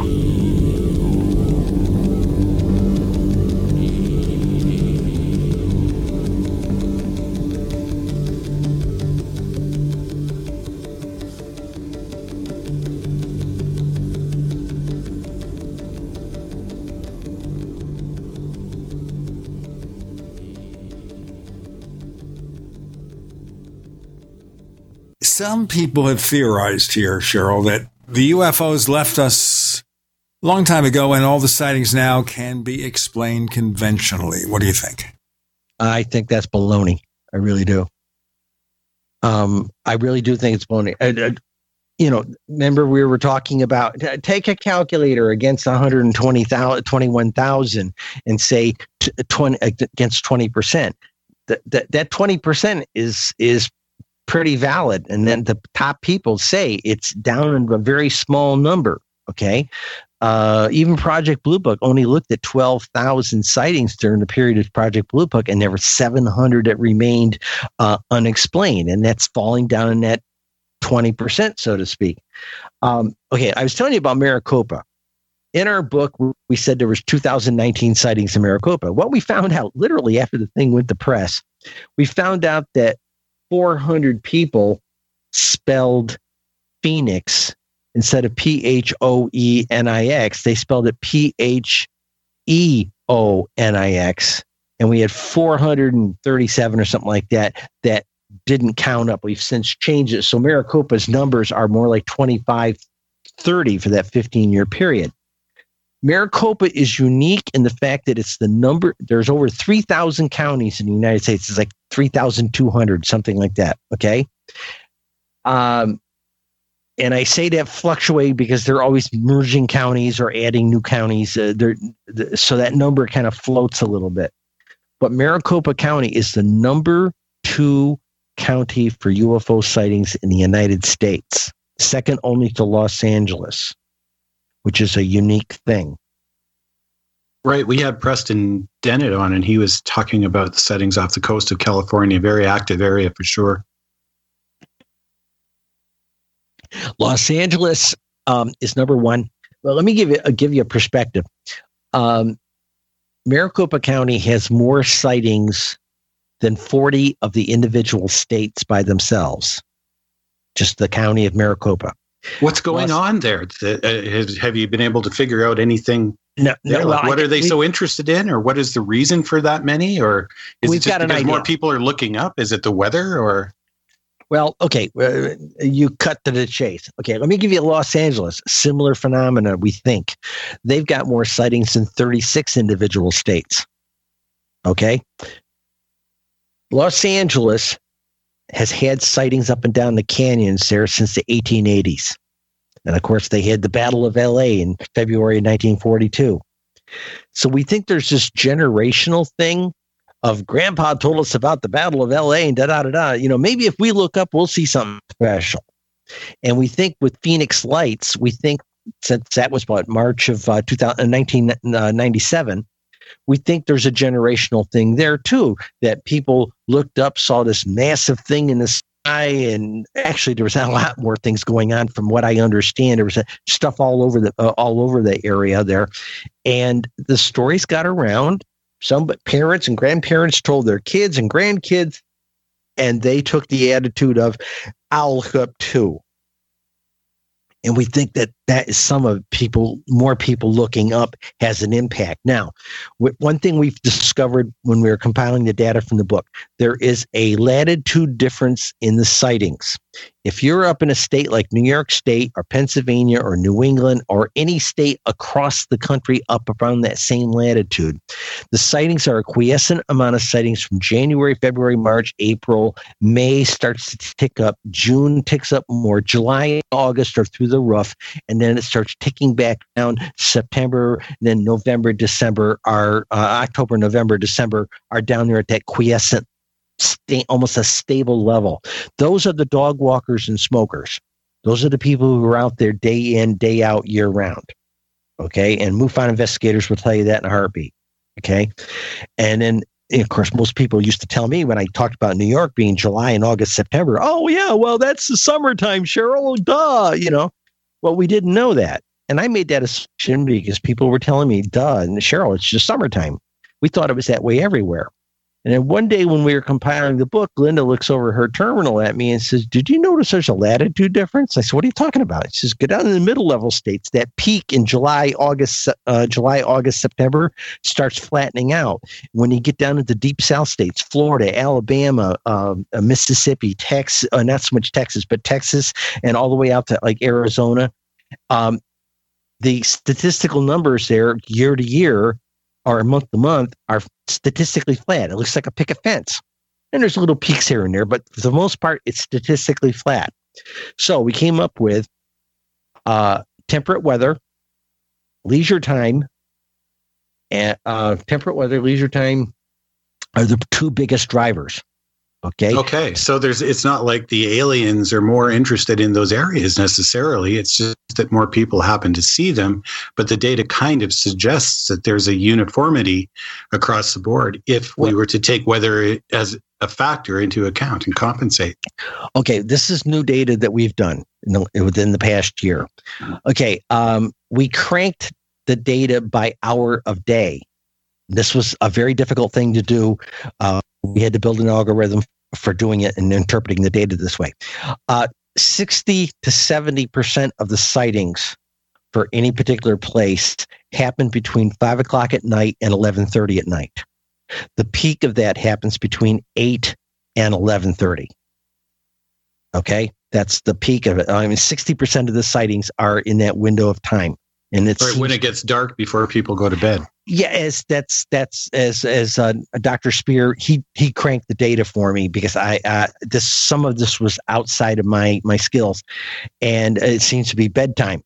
Okay, now the other thirty percent were over the hours from one o'clock in the morning right up until about four thirty in the afternoon. There is a dip but even with the smaller numbers, there's a dip during morning drive time between seven and nine o'clock in the morning. It just fall, falls almost in the dirt. Okay. Now, something we did, and this is, we've only done it for four states because it was very, very time consuming. Um, do you know what sidereal time is? Sidereal time is. Yeah, right. It's what astronomers use. Exactly. It's the actual rotation of the Earth time. It's a, it's a 20, a 23 hour 56 minute day. Uh, not 24 hours, don't round it up. It's 23 hours, 56 minutes. Right. So, so something that's in the sky over me today, right now, will be right now above me four minutes earlier tomorrow, and the day after that, four minutes earlier than that. So it's it's constantly creeping across the when it is. Well, I asked Dr. Spear, I said, Gordon, hey, what if there's a specific time that UFOs are seen on sidereal time. Now, if this was all kooks and nuts, it should have been statistically flat. Okay. Well, it turned out there was a specific time. It's uh, uh, essentially six o'clock, six thirty sidereal time. That is when the galaxy is directly overhead. In the morning, you're talking about? No. Oh, at night? No. Six Remember- o'clock. Remember, it's uh, it's sidereal time. It's constantly moving. So, like in the winter, uh, the galaxy's overhead. It, maybe in the early morning hours. You know, uh, uh, later in the summer, it's a different time of day. That's why, uh, actually, you usually see the galaxy overhead in the winter, right? Like right after Christmas, you go outside, uh, clear night sky in the uh, middle of the winter, and a gazillion stars in the sky. That's when it's there. It, it but that the issue is is the galaxy is overhead four minutes earlier tomorrow, and four minutes earlier, there are 30 minutes a week from now, it's 30 minutes earlier than it was today.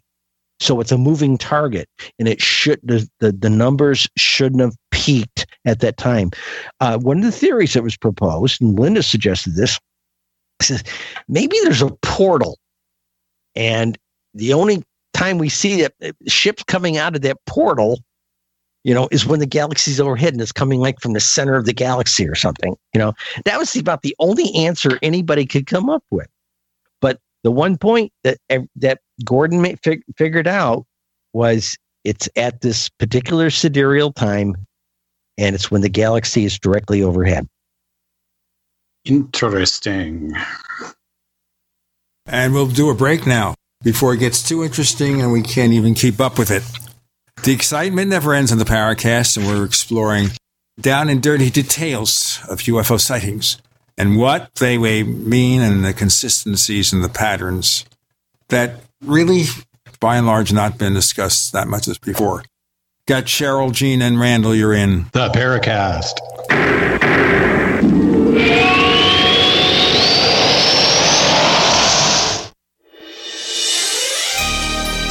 Thank you for listening to GCN. Be sure to visit GCNlive.com today. We also have swag.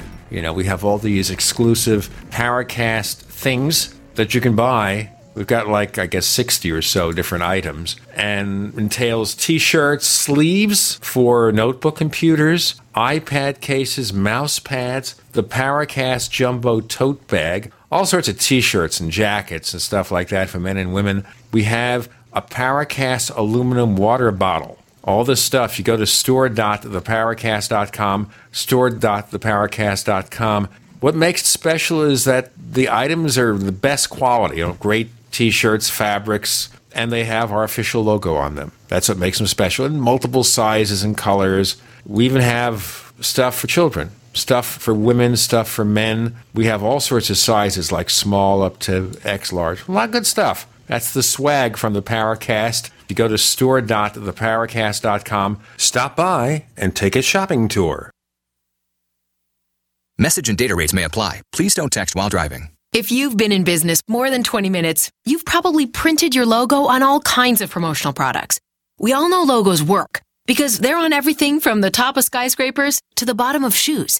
Ever wondered why or how to best use your logo to grow your business? Let us show you today for free. We're 4imprint, promotional product experts at your service. We're giving away the latest issue of Amplify, the digital magazine that reveals promotional product success stories absolutely free to everyone who texts UP77 to 88988. At 4imprint, we make your logo look perfect on thousands of promotional items. With our 100% guarantee, it'll be right the first time, on time, every time.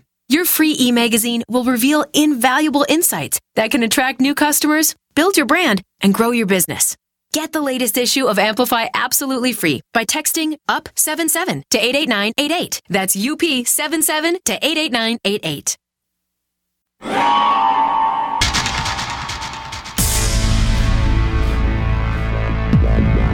Welcome back to the Paracast, the gold standard of paranormal radio. And now, here's Gene Steinberg.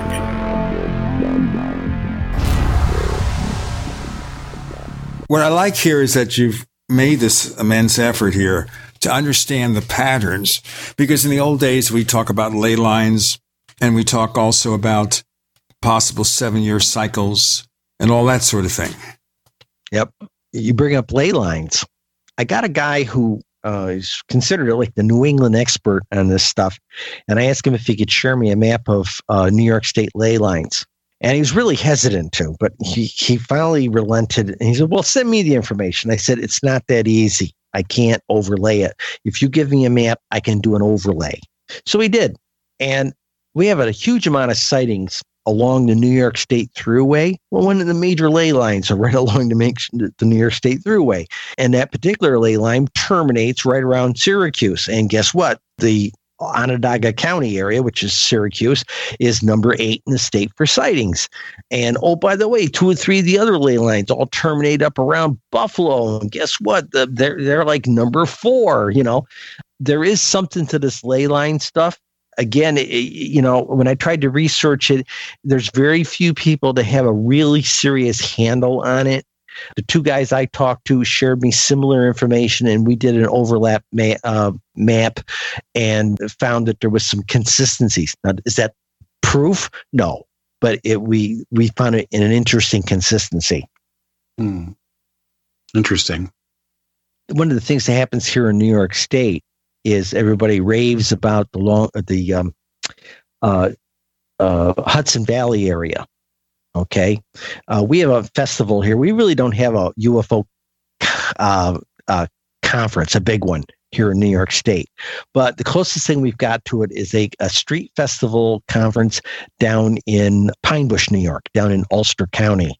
And I spoke there last year. In fact, they've invited me back this year. I'm very fortunate to have that opportunity. The waitresses in Pine Bush, the little place, will tell you in the diner, oh, yeah, Pine Bush is the capital of UFOs in New York State. And that's a good PR hook. But to, the reality is, um, no, they're not. Ulster County's about 16 counties down on the list for top sightings. And ground zero in New York State is Suffolk County, Long Island followed by Manhattan in New York. And we don't do New York as one city. We do New York by the counties, the boroughs. Okay. And then the second or the third important county was again on Long Island in Nassau County. So that's the, the ground zero here. I have had a couple reporters reach out to me and say, "Can you give me a, a city breakdown, like Suffolk County or Nassau?" And I did. I generated them. They wrote some nice stories about the about the statistics of their local area. I wish I could get more more reporters to do that, but um, it's been kind of fun to, to break down that kind of data. At the end of the day, though, does this signify some kind of plan on the part of the forces behind the UFOs to appear in certain places at given points of time? A couple of years ago, there was a guy out in Colorado, and he had a video camera that he could do like a uh, high speed, uh, kind of a high speed time, uh, time, uh, what do they call it, time lapse. Okay, and he discovered that certain times of the day, almost like a scheduled event, there was like a, a UFO landing in the city of, I think it was Denver. Okay. And uh, a TV station went out and did set their camera up very similar. It's a, this high speed time lapse kind of thing. And they got similar results. And boy, it got real quiet shortly after that. And I'm of the belief that we are a destination and there's scheduled regular flights here. You know, I, I've come to that conclusion. Our heaviest population sightings and things like this, for the most part, on a very gross scale, major population areas are are where the sightings are. Okay, fine. Now people say, Cheryl, is it because there's lots of people there? And I said, no, it might be because there's lots of people there and the aliens like to watch the people, or there's lots of people there and more people there to see the aliens when they're there. Okay, it's one or the other or both. Well, yeah, I mean that makes sense. But uh, so your assumption then at this particular point then sounds like you're with the interstellar hypothesis because uh, I don't think we're they're coming from another planet in our solar system. So we're, we're dealing with the ETH and specifically interstellar by the sound of it. I tell people in my presentations now, I, I put a slide in my PowerPoint presentation. I said, we don't know. If, when the first questions reporters ask me, well, where are they from? You know, and I don't know. But I said they might be from another. okay, let's use the multiverse. They might be from another universe. They might be from another galaxy. They might be from another solar system in our galaxy.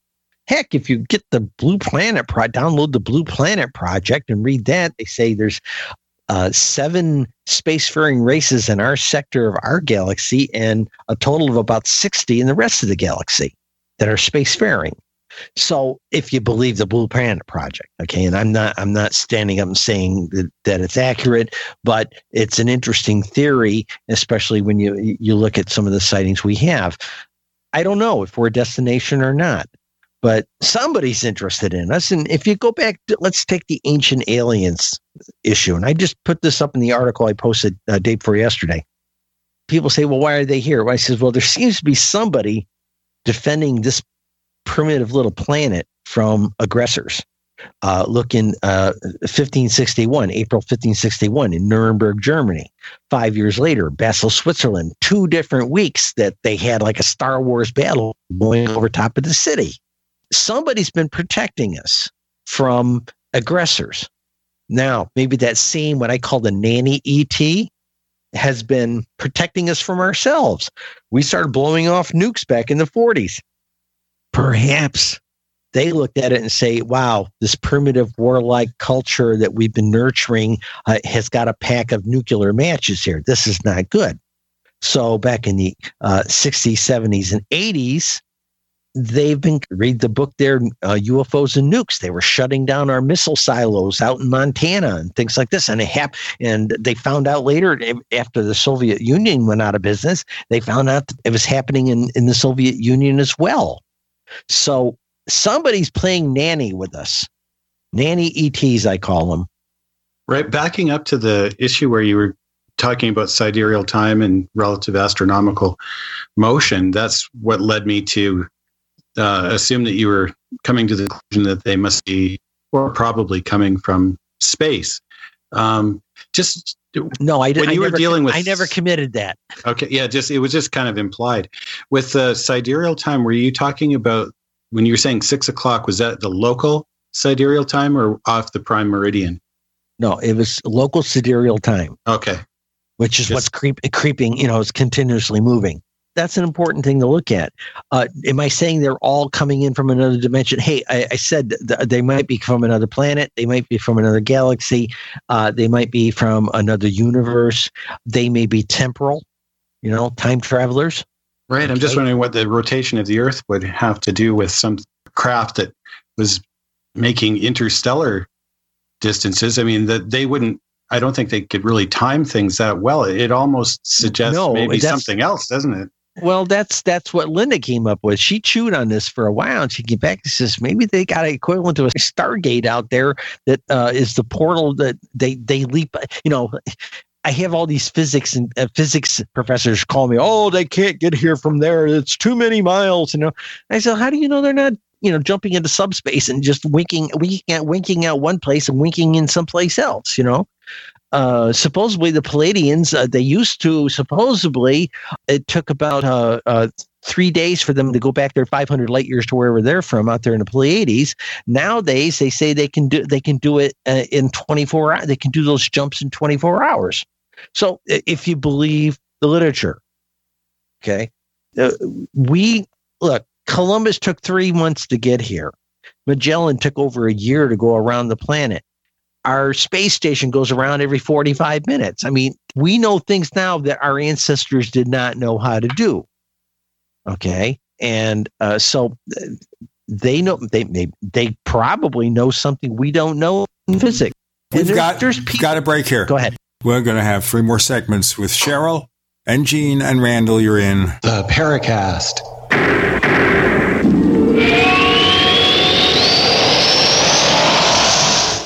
Attack of the Rockoids has been well received by critics and readers alike. It's a thrill a minute story you'll never forget.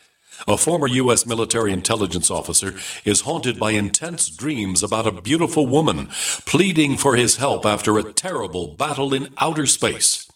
But the dreams turn out to be true and thrust him into a telepathic love affair with a woman whose faraway planet is intent on destroying the Earth. And now the gripping tale continues in The Coming of the Protectors. It's the second book of the Rockoids trilogy, a galaxy spanning adventure that pits our hapless heroes against powerful, fanatical enemies that threaten the lives of freedom loving beings everywhere. Attack of the Rockoids and The Coming of the Protectors. Classic science fiction at its best, available now. For more details, visit rockoids.com. That's R O C K O I D S dot com. Trading involves financial risk. and is not suitable for all investors. Marijuana has unleashed a green gold rush across our nation. It's creating $10.8 billion in new wealth a year. And every day, it's transforming more and more Americans into millionaires. Former Speaker of the House John Boehner reveals how you could become one of them. Join him online for the American Cannabis Summit. Attendance is 100% free, but space is limited. Join online at www.acs2018.com. John Boehner and an esteemed panel will reveal which cannabis stocks are primed to deliver life changing windfalls. Plus, they will show you how to become a cannabis angel investor, backing the hottest startups before they potentially become worth billions of dollars. To join the American Cannabis Summit, visit acs2018.com or text JOIN to 76280. Don't miss this once in a lifetime opportunity. Text JOIN to 76280. Text JOIN to 76280 now. Anytime, any place, anywhere. Radio remains the most intimate of all forms of media. At home, at work, in the car, on smartphones. Over 90% of consumers still listen to radio every week. That makes choosing radio as a place to advertise your business one of the best decisions you can make. Email advertise at gcnlive.com and partner up with an experienced GCN representative. Advertise at gcnlive.com. Easy, affordable, effective. Pain in my neck, back, and shoulders has really gotten worse. Relief for body pain is here with Sunny Bay heating pads. Well, the last thing I want is to take another pill, so what's so good about Sunny Bay heating pads? Sunny Bay heating pads, made by Biomed DB Design right here in the USA, come in all sizes. Our extra large microwavable heating pad for back pain is designed to be large enough to cover your entire back. It's also perfect to wrap around your legs, knees, or shoulder and neck. But I need to know they're good quality. Of course, Sunny Bay heating pads and pillows are often an Amazon choice, and it's easy and most affordable when you purchase your Sunny Bay heating pads right from our website, sunshinepillows.com, or call us 253 678 1361. Hey, a Sunny Bay heating pad would make a great gift, right? Yes, and they start at just $19.99 and free shipping is available. So call 253 678 1361 or shop for your Sunny Bay heating pad at sunshinepillows.com. Bacon lovers, we ship free. Try our amazing bacon. No refrigeration required. Proprietary value added packaging provides 10 years shelf life and protects the leanest, thickest, center cut, fully cooked bacon in America today. Ready to eat right from the pouch or warm and serve. Savory and delicious. Wholesale price for your everyday use. Order today at readytoeatbacon.com. Readytoeatbacon.com. We'd like to hear from you. If you have a comment or question about the Paracast, send it to news at theparacast.com. That's news at theparacast.com. And don't forget to visit our famous Paracast community forums at forum.theparacast.com. Talking about traveling here from another star system. Warp Drive, Warp 7. Well, that's really interesting. Like, let's just carry on with that a little bit because when you're extrapolating out probabilities, it seems like the exact rotation of the Earth down to the minute wouldn't really apply to somebody that was coming in uh, under, say, what we would consider normal propulsion somehow. They would have to literally almost pop into our vicinity uh, instantaneously.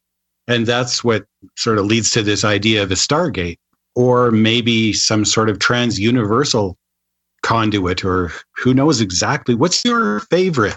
I mean, we don't know what they are, but what's your favorite theory on where they come from? Mine? Oh, yeah. Oh, goodness gracious. Um, all right. I lived in a Buddhist monastery for seven years. Okay. Hence the term my my Skype name Yogi Tashi. Okay. I lived in a Buddhist monastery, was ordained Buddhist monastic. These days I'm a yogi. Okay. The deal is, is the universe is teeming with life. Okay. That's how we approach it. And this is the monk talking, so to speak. And the universe is teeming with life. Some of it has been around a lot longer than our culture has been around. Some of it may have been around longer than our solar system's been in existence. We don't know. But Bottom line, they say our galaxy, uh, our galaxies, our our universe is like 14, 15 billion years old. Our solar systems, our, our world's only been around four billion years. So somebody may have gotten uh, gotten more advanced technologies and such. Um, I think half the reason we, if we don't have a secret space force that already has all this technology, and as a taxpayer, I object to the secret technology of a space force like they were promoting at the MUFON convention year before last. Okay, as a taxpayer, why did the Pentagon lose nine million, nine trillion dollars or something like that when they're taking away Meals on Wheels and that type of thing? Um, that's my attitude. Well, my now they're getting a real space force, uh, apparently. They've had it. I wrote an article about it. They've had it since the 60s. It may have only been missiles and some satellites. They were they were recovering recovering with uh, airplanes from a parachute. They made reentry, but there's always been a military presence there. Usually, if nothing else, for surveillance. Okay? Absolutely, and, and like, why would they, they actually have you know spaceships out there like battle cruisers. And why would they need a new space force then? Why would trump even bother if they already had that out there? No it's not trump. That's what i put in my article. Um, actually the true story on this is this is the journalist talking. Um, there was a consortium of congressional representatives in the senate and the house that had been listening to the air force remember back in the 40s uh, we had the army and then uh, because we had airplanes we had the army air corps during world war ii okay right. in 1948 they decided to break off the the aviation aspect, keep a little bit of it for the army. For for the most part, uh, it was going to break off and be a separate a branch of the military, and hence we have the United States Air Force. Okay, well, the Air Force has been carrying a great deal of the space technology stuff as well, and it's become burdensome from a budgetary and promotional aspect to that kind of thing.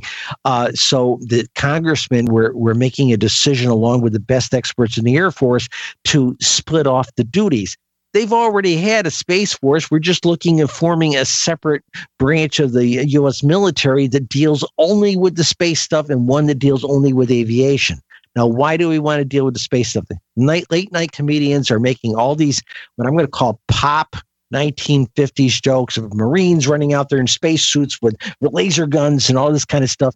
No, we've got a lot of communication satellites and other kinds of satellites up there that are used on a day-to-day basis for everything from internet the phone call the tv um, uh, just data transmission earth surveying satellites all that kind of stuff okay? Imagine a very bad actor like say north korea sells somebody a missile that's got the ability to get up very high and has the ability with a small nuke. You put a small nuke in the right position up up in the sky, and that the EMP from that nuke could take out a major swath of communication satellites. Okay, suddenly phones gone, TV networks are gone, data transmission, uh, internet is gone. Okay, we could literally be in the 1960s in under 20 minutes. Okay? That might be a little harder than it sounds because there's it, it wouldn't be quite that simple. But it, it's anyhow I, I, just let's just go with it and say okay so the point being. The point being is we the reason the united states navy was formed and established in 1795 was because we had mercantile ships especially in, uh, around the Africa, uh, Mediterranean, and the west coast of Africa, being um, captured by pirates and people being held for ransom, and the and the uh, merchant cargoes were being stolen. Uh, stolen. Okay, they formed the navy to put a stop to that. Okay, let's put a stop to that whole thing. That's what Space Force is about. We've got a lot of commercial real estate up there and a lot of money invested in satellite technology up there.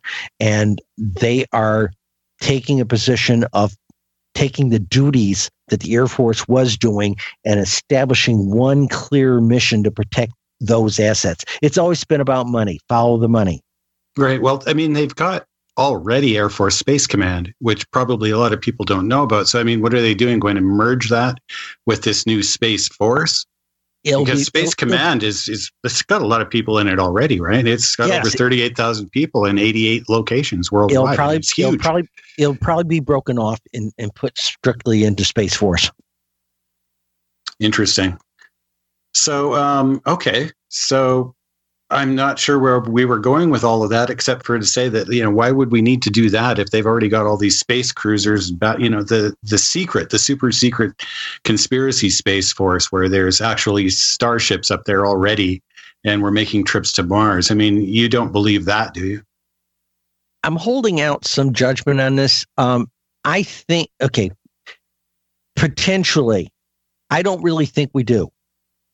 Okay because of certain NASA research that was being worked on about five years ago. I don't know if uh, see. I'm gonna get I'm gonna get uh, assassinated for saying this. hey, don't all worry right. about it. I get flack all the time, people. All right. So okay. I'll probably get it just just for suggesting we don't have it, and then it all right, and that it's nonsense. But I I have seen I have I'll take seen, that burden off your shoulders. I have seen footage of really good footage of UFOs. A lot of us have. Okay. Some of them, when they decide to, and some of the footage that we see, when they decide to wink out or move, and they sometimes go from like one spot in the sky and then they wink out and they appear over here another spot in the sky. We've all seen footage like that.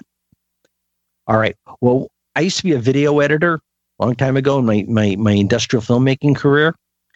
And video editors have a tendency to be able to see down at the frame rate. You, you, get so used to being able to see things at the frame rate and 60 frames a second. Okay. And uh, uh, so it's 60 fields a second, it's 30 frames a second. And I'll you tell you what, we'll get into the explanation of video editing in a moment. With Cheryl, Gene, and Randle, you're in the Paracast.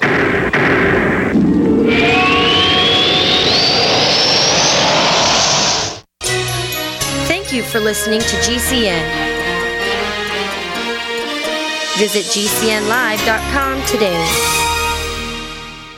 Do the letters IRS give you anxiety? I'm Dan Pilla. I've defended people from the IRS for more than 40 years. My book, How to Get Tax Amnesty, created the tax resolution industry and is responsible for helping hundreds of thousands of people. It can help you too. If you're a non-filer or facing IRS enforcement right now, your case is unique. You need real help, not cookie cutter advice. My clients get my personal attention. Buy my book at danpilla.com and get a free consultation directly with me. That's danpilla.com. Let's start solving your tax problem right now.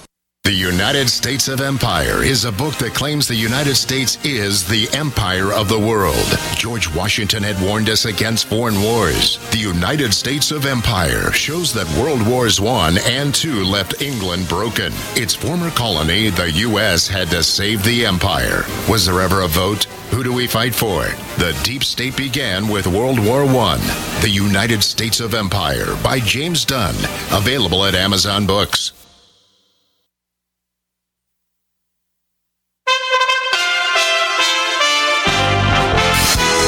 USA Radio News. President Trump is happy about a federal court ruling that declared Obamacare unconstitutional. Great ruling for our country. We'll be able to get great health care. We'll sit down with the Democrats, which the Supreme Court upholds. We'll be uh, sitting down with the Democrats, and we will get great health care for our people. That's a repeal and replace handled a little bit differently, but it was a big, big victory by a highly respected judge.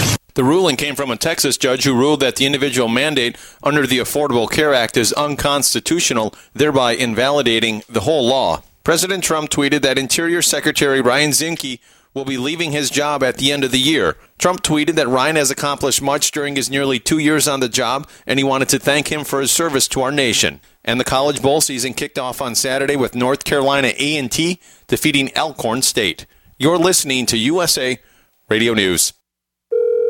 This is an urgent health notice for all residents suffering from back, neck, knee, and wrist pain. You may qualify for a pain relieving brace at little or no cost to you, but the deadline is fast approaching. Simply call the Health Alert Hotline now. You heard right. You may qualify for a pain relieving back, neck, knee, or wrist brace. These items may even be covered by Medicare or your private insurance. The Health Alert Hotline is your brace company. These specialized braces have been tested for pain relief. Call us toll free right now to determine determine your eligibility and to learn how to use your private insurance or Medicare to minimize your out of pocket cost. Don't wait. If the deadline passes, you may lose your opportunity to get a pain relieving back, neck, knee, or wrist brace at little or no cost to you. 800 296 1261.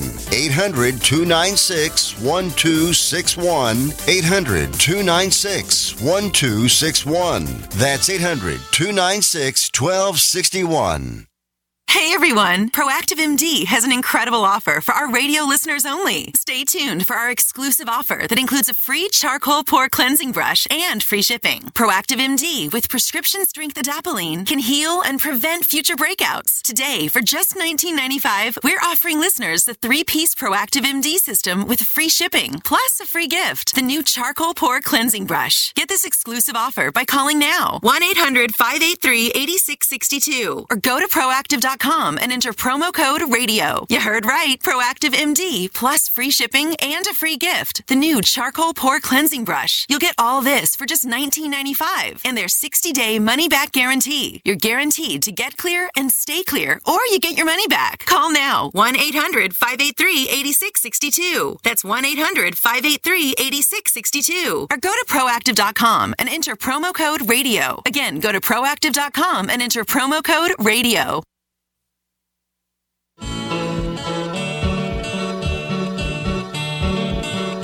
This is Micah Hanks of the Gralien Report, and you're listening to the Paracast, the gold standard of paranormal radio.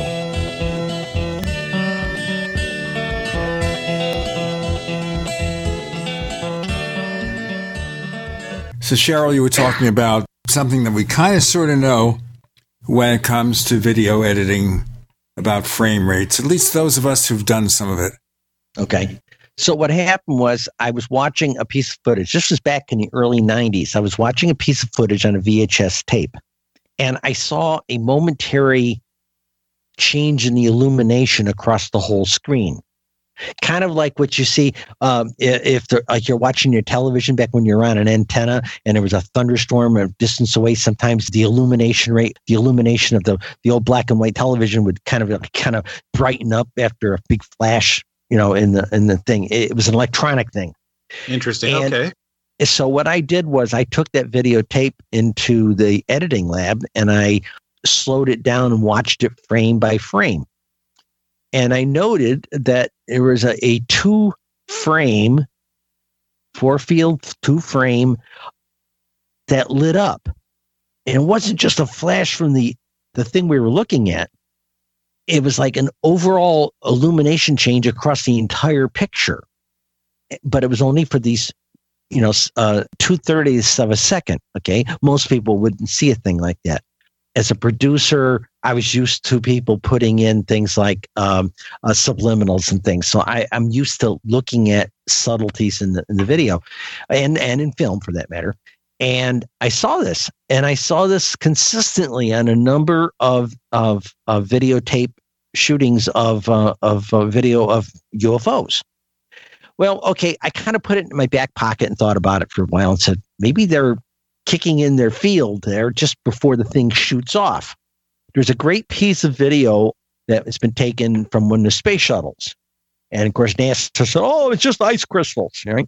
But you watch this thing, there's this UFO moving around out there, and suddenly it stops and then it takes off.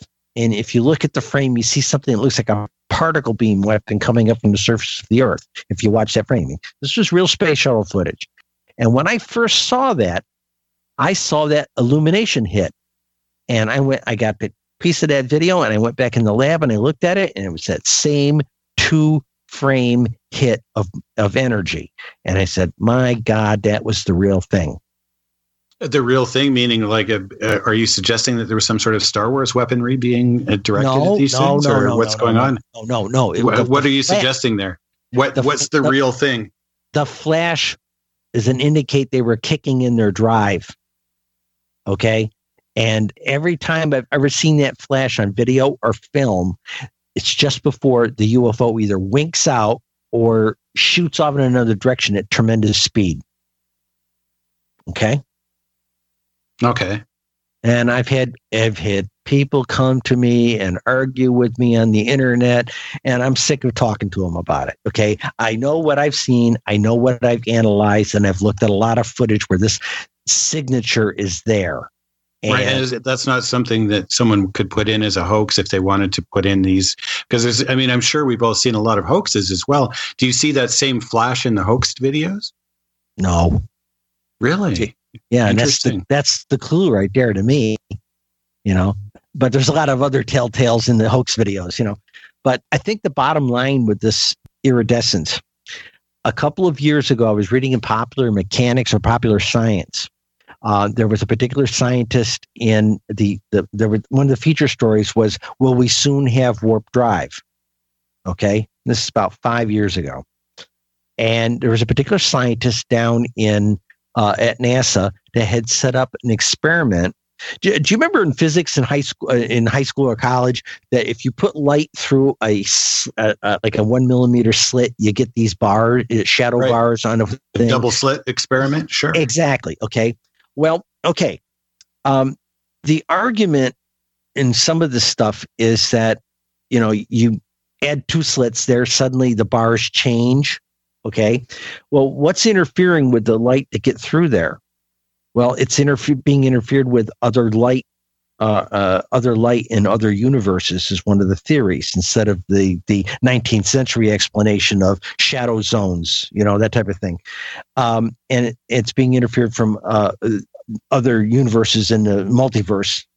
The right, light. there's the pilot wave theory as well, and exactly, you know, and I'm a ham radio operator. I understand the pilot wave theory very well, but the bottom line is, uh, this scientist at NASA was setting up an experiment where he had two very large coils.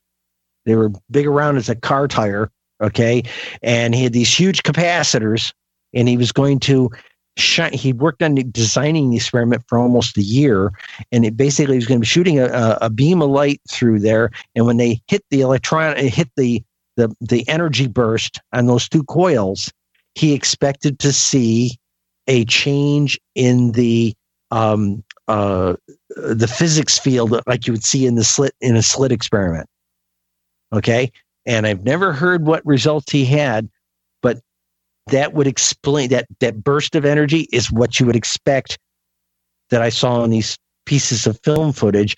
They kicked in something, they hit some kind of a field, and boom, bang, they were gone.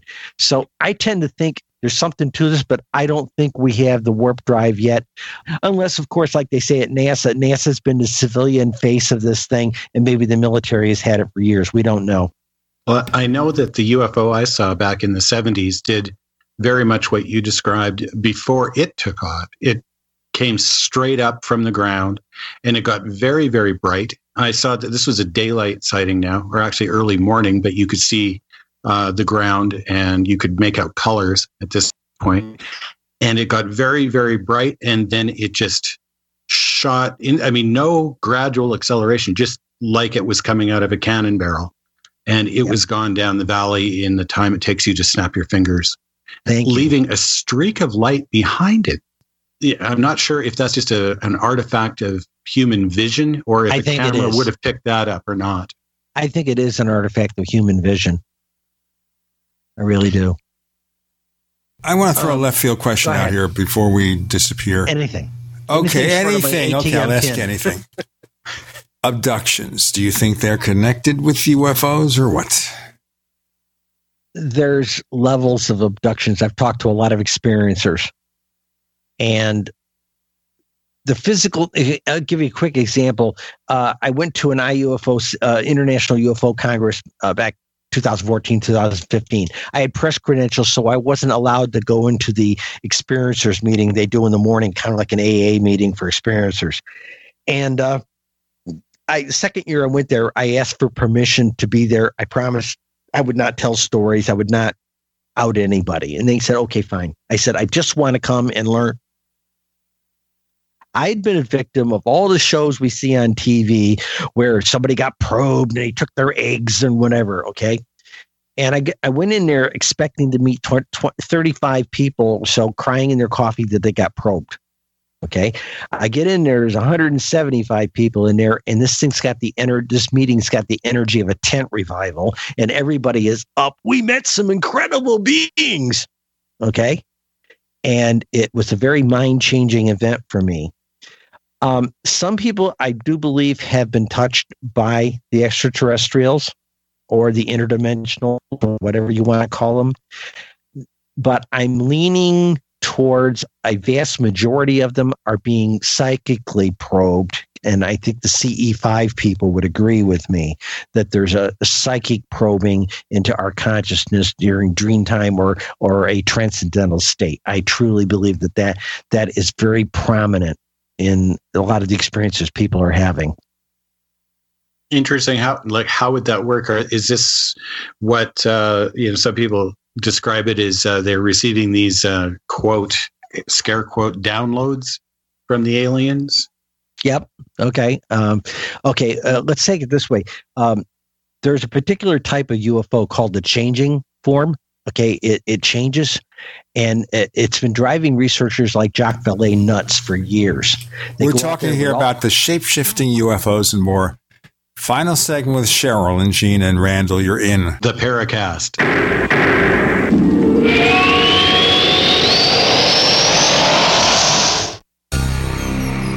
Thank you for listening to GCN. Visit GCNlive.com today. As you know, neighbors, web hosting can be pretty cheap, but not all hosting is the same. DreamHost wins Best of Awards year after year you get unlimited disk space, unlimited bandwidth, and even the low cost plans put your sites on high performance SSDs. Want to know more about what DreamHost has to offer? Go to technightowl.com slash host.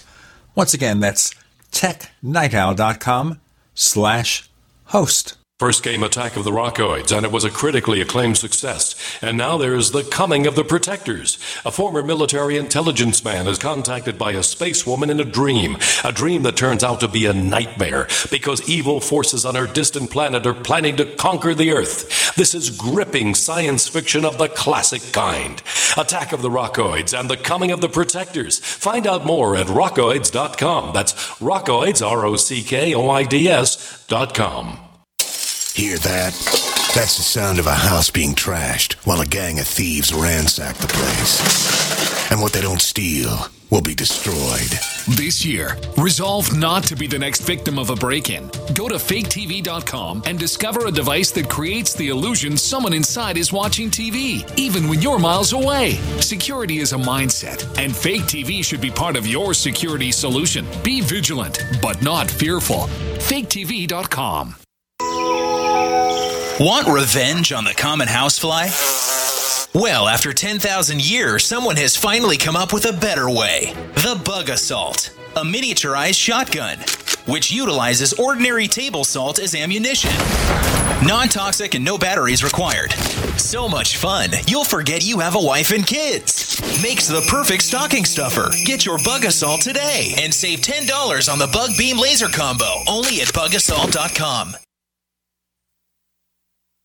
By now, you know that wireless technology like cell phones do in fact pose dangers to the health and privacy of everyone. Blockit Pocket's wide range of products are unmatched in providing the protection you deserve. No scare tactics, just common sense. BlockitPocket.com offers quality American made options to alleviate and eliminate these invisible dangers. Learn more at BlockitPocket.com or call 888 315 9618. BlockitPocket.com, enhancing health and privacy.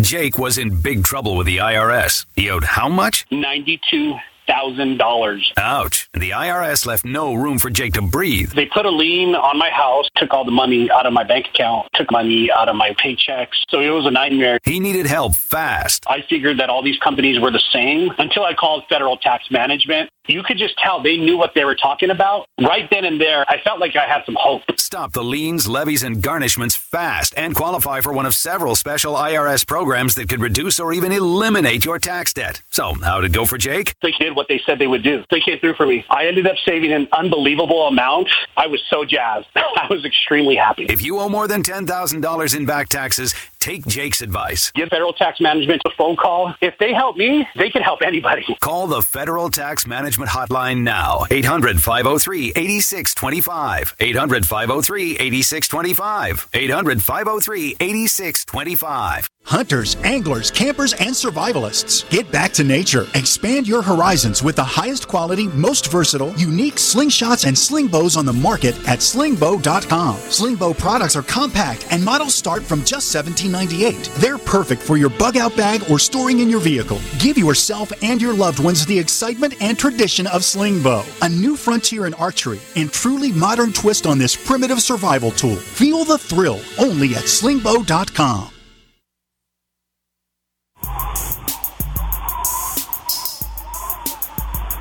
Hey, this is Marie D. Jones, the author of This Book is from the Future, and you are listening to the Paracast, the gold standard of paranormal radio.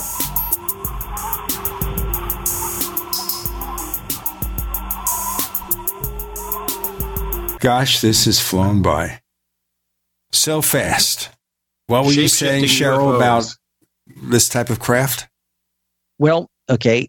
Uh, give you an example. Uh, Jacques Vallée was talking on um, Coast to Coast uh, about two months ago, and he said that, they, that these things were confounding the researchers. They go out there with radar and low uh, low light scopes and all this kind of stuff, and they couldn't get a consistent measurement on these things. Okay, they seem to change, and they seem to be sensitive to the mental thoughts of the researchers which is okay again here's the buddhist monk talking um, does these very advanced ships from who knows where are they do they have an ai capability that can tub telepathically you know imprint into us?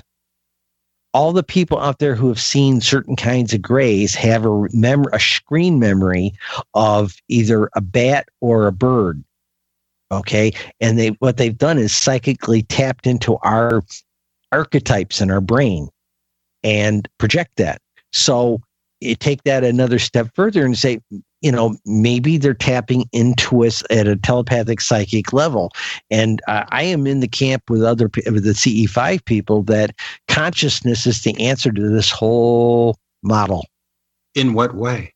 How is it relevant? Exactly. It's- I mean, consciousness is it's- relevant it- for everything. So Forget how about does- the nuts and bolts. Forget about the nuts and bolts. Consciousness is where this at. If we want to make contact with the with the with the ETs, and I'm not talking like the secret government contacts. If we as a culture want to make contact with them, we need to be opening our heart and inviting them. And this is the monk talking. This is about consciousness. You know, the biggest challenge to our consciousness right now are these phones we carry around in our hand. I know a local college here has been trying to have a meditation class, and you can't get the kids to turn their phone off or put them on mute and stick them in their purse or something like that. Oh, they can't be disconnected for a minute, and it's distracting. in one of your articles, it says close encounters with UFOs are getting harder to find. I mean, you know, maybe they're flying around again. Oh, damn, you know, they're on their cell phone again. You know, nix that one. I've seen political cartoons like that where you see the aliens are literally on the front lawn of the White House and everybody's walking around looking at their phone. Yeah, perfect.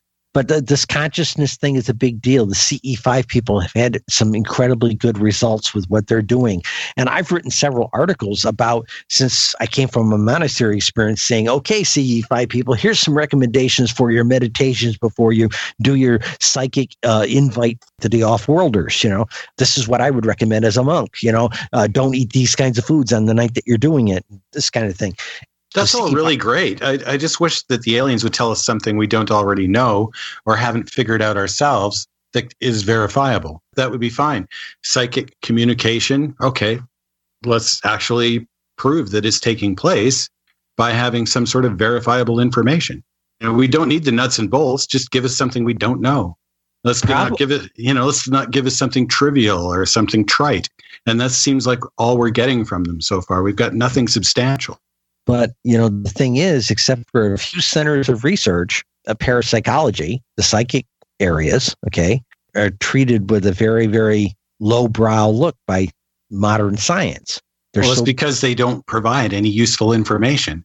Well, I'm sorry about that. I'm sorry. I've taught remote viewing classes for 20 years. We've harvested amazing amounts of information. And the deal is, you can't try to bring in a classically trained scientist or engineer, and you can't get them to do the first remote viewing because they're busy sitting here trying to analyze how it works instead of just enjoying the ride. You know, well, you can analyze how it works after the fact by comparing the information gained to the actual situation that exists. But but but they they won't. I, we have tried. I, you give me a room full of musicians and artists, and I can have them up and operational in a day. You bring the engineers, it takes you two weeks. I've talked to other instructors that have said the same thing all I'm saying is that if it was verifiable, it wouldn't be that hard to do, and then you would actually have the attention of those people. The problem is, is it all is based on statistical probability and interpretation. You know, say like in the movie Contact, where a signal comes in eh. and they're able to take that apart, build a machine, and go to another star system using that technology that was built. I mean, if we had something like that, then people would say, well, yeah, you're on to something. That's nuts and bolts. Have you had anybody on? Uh, it like wouldn't have to be nuts and bolts. It could be anything. It could be something else. You say, okay, well, fine. Then, of course, you got to build something. Otherwise, if people are just going to say, well, you know, it's a wonderful place on planet Xenu because everybody there wishes everybody well all the time so what? It doesn't tell us anything. You know what uh, I'm saying? Have you had any of the major remote viewing guys on your paranormal show? Guy like I've Paul heard, Smith? Well, I've heard enough of them and read enough about it that, you know, there's simply not that much there. There's a lot there. There is a lot there. I'll give you one example. A one lot of, my, of vague stuff that, you know, is statistically interesting. You've never done it. You have uh, never done it. You, obviously, you have never done it. Okay. And you should see the look in people's eyes after I showed them the target card, usually a photograph or something like that for an elementary class. They light up like a Christmas tree because suddenly they're looking at their data that they've been writing down. And my God, I was there. But all through the whole session, they're saying, I can't do this, you know? There is well, there's a anybody lot- can do it just like you can anybody can read tarot cards. I've done that and other things. And and there, it's interesting but and anyhow i think that's maybe we're getting off track there a little bit. There was one thing i wanted to cover before the end of the show because we're fast approaching there. You wrote another article uh, ufo and paranormal conferences are they obsolete? And of course, we get a lot of controversy about the conferences. Are they doing any good? Is it all for the tinfoil hat wearing believers, artists, and other people who are trying to sell their wares? Where do you think we're going with conferences? Okay, there are some conferences that are really truly about, about the information and want to have good speakers come there and give a good presentation. There are some of the really, really big conferences that only seem to bring on the television personalities that should tell you a lot. I've been to a number of these conferences where you went in the vendor's room and it was a lot of snake oil.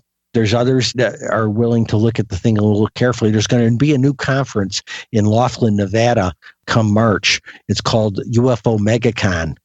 It's a week long. It's going to be big. They got like I think almost 30 or 40 speakers, and they are really trying to cut out some of this dog and pony show with all the TV stars. I like the sound of that, and having the uh, admission in, included in your hotel. That's uh, progressive. I think you had mentioned at one point, in if I'm remembering your article correctly, that it was MUFON actually gave uh, free admission for one of their conferences for a day just to get people interested. That's the direction it's taking.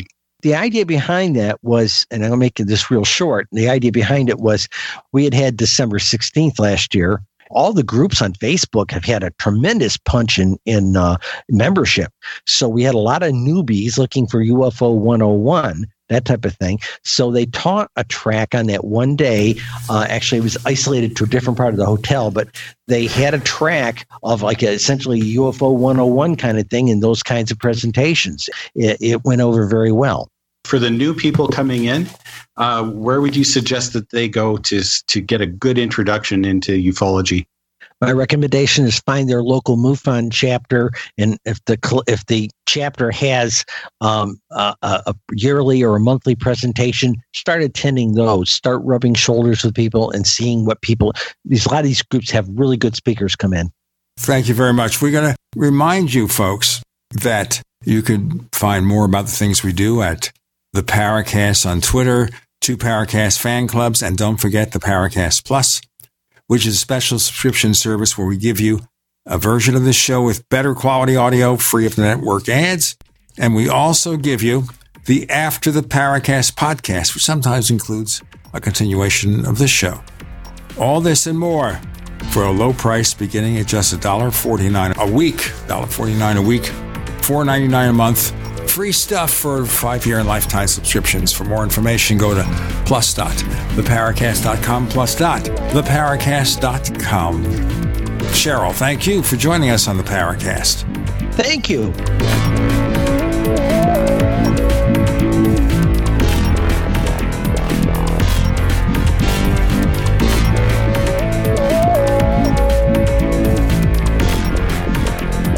The Paracast featuring Gene Steinberg and Christopher O'Brien, is a copyrighted presentation of Making the Impossible Incorporated. Tune in next week for a new adventure in The Paracast.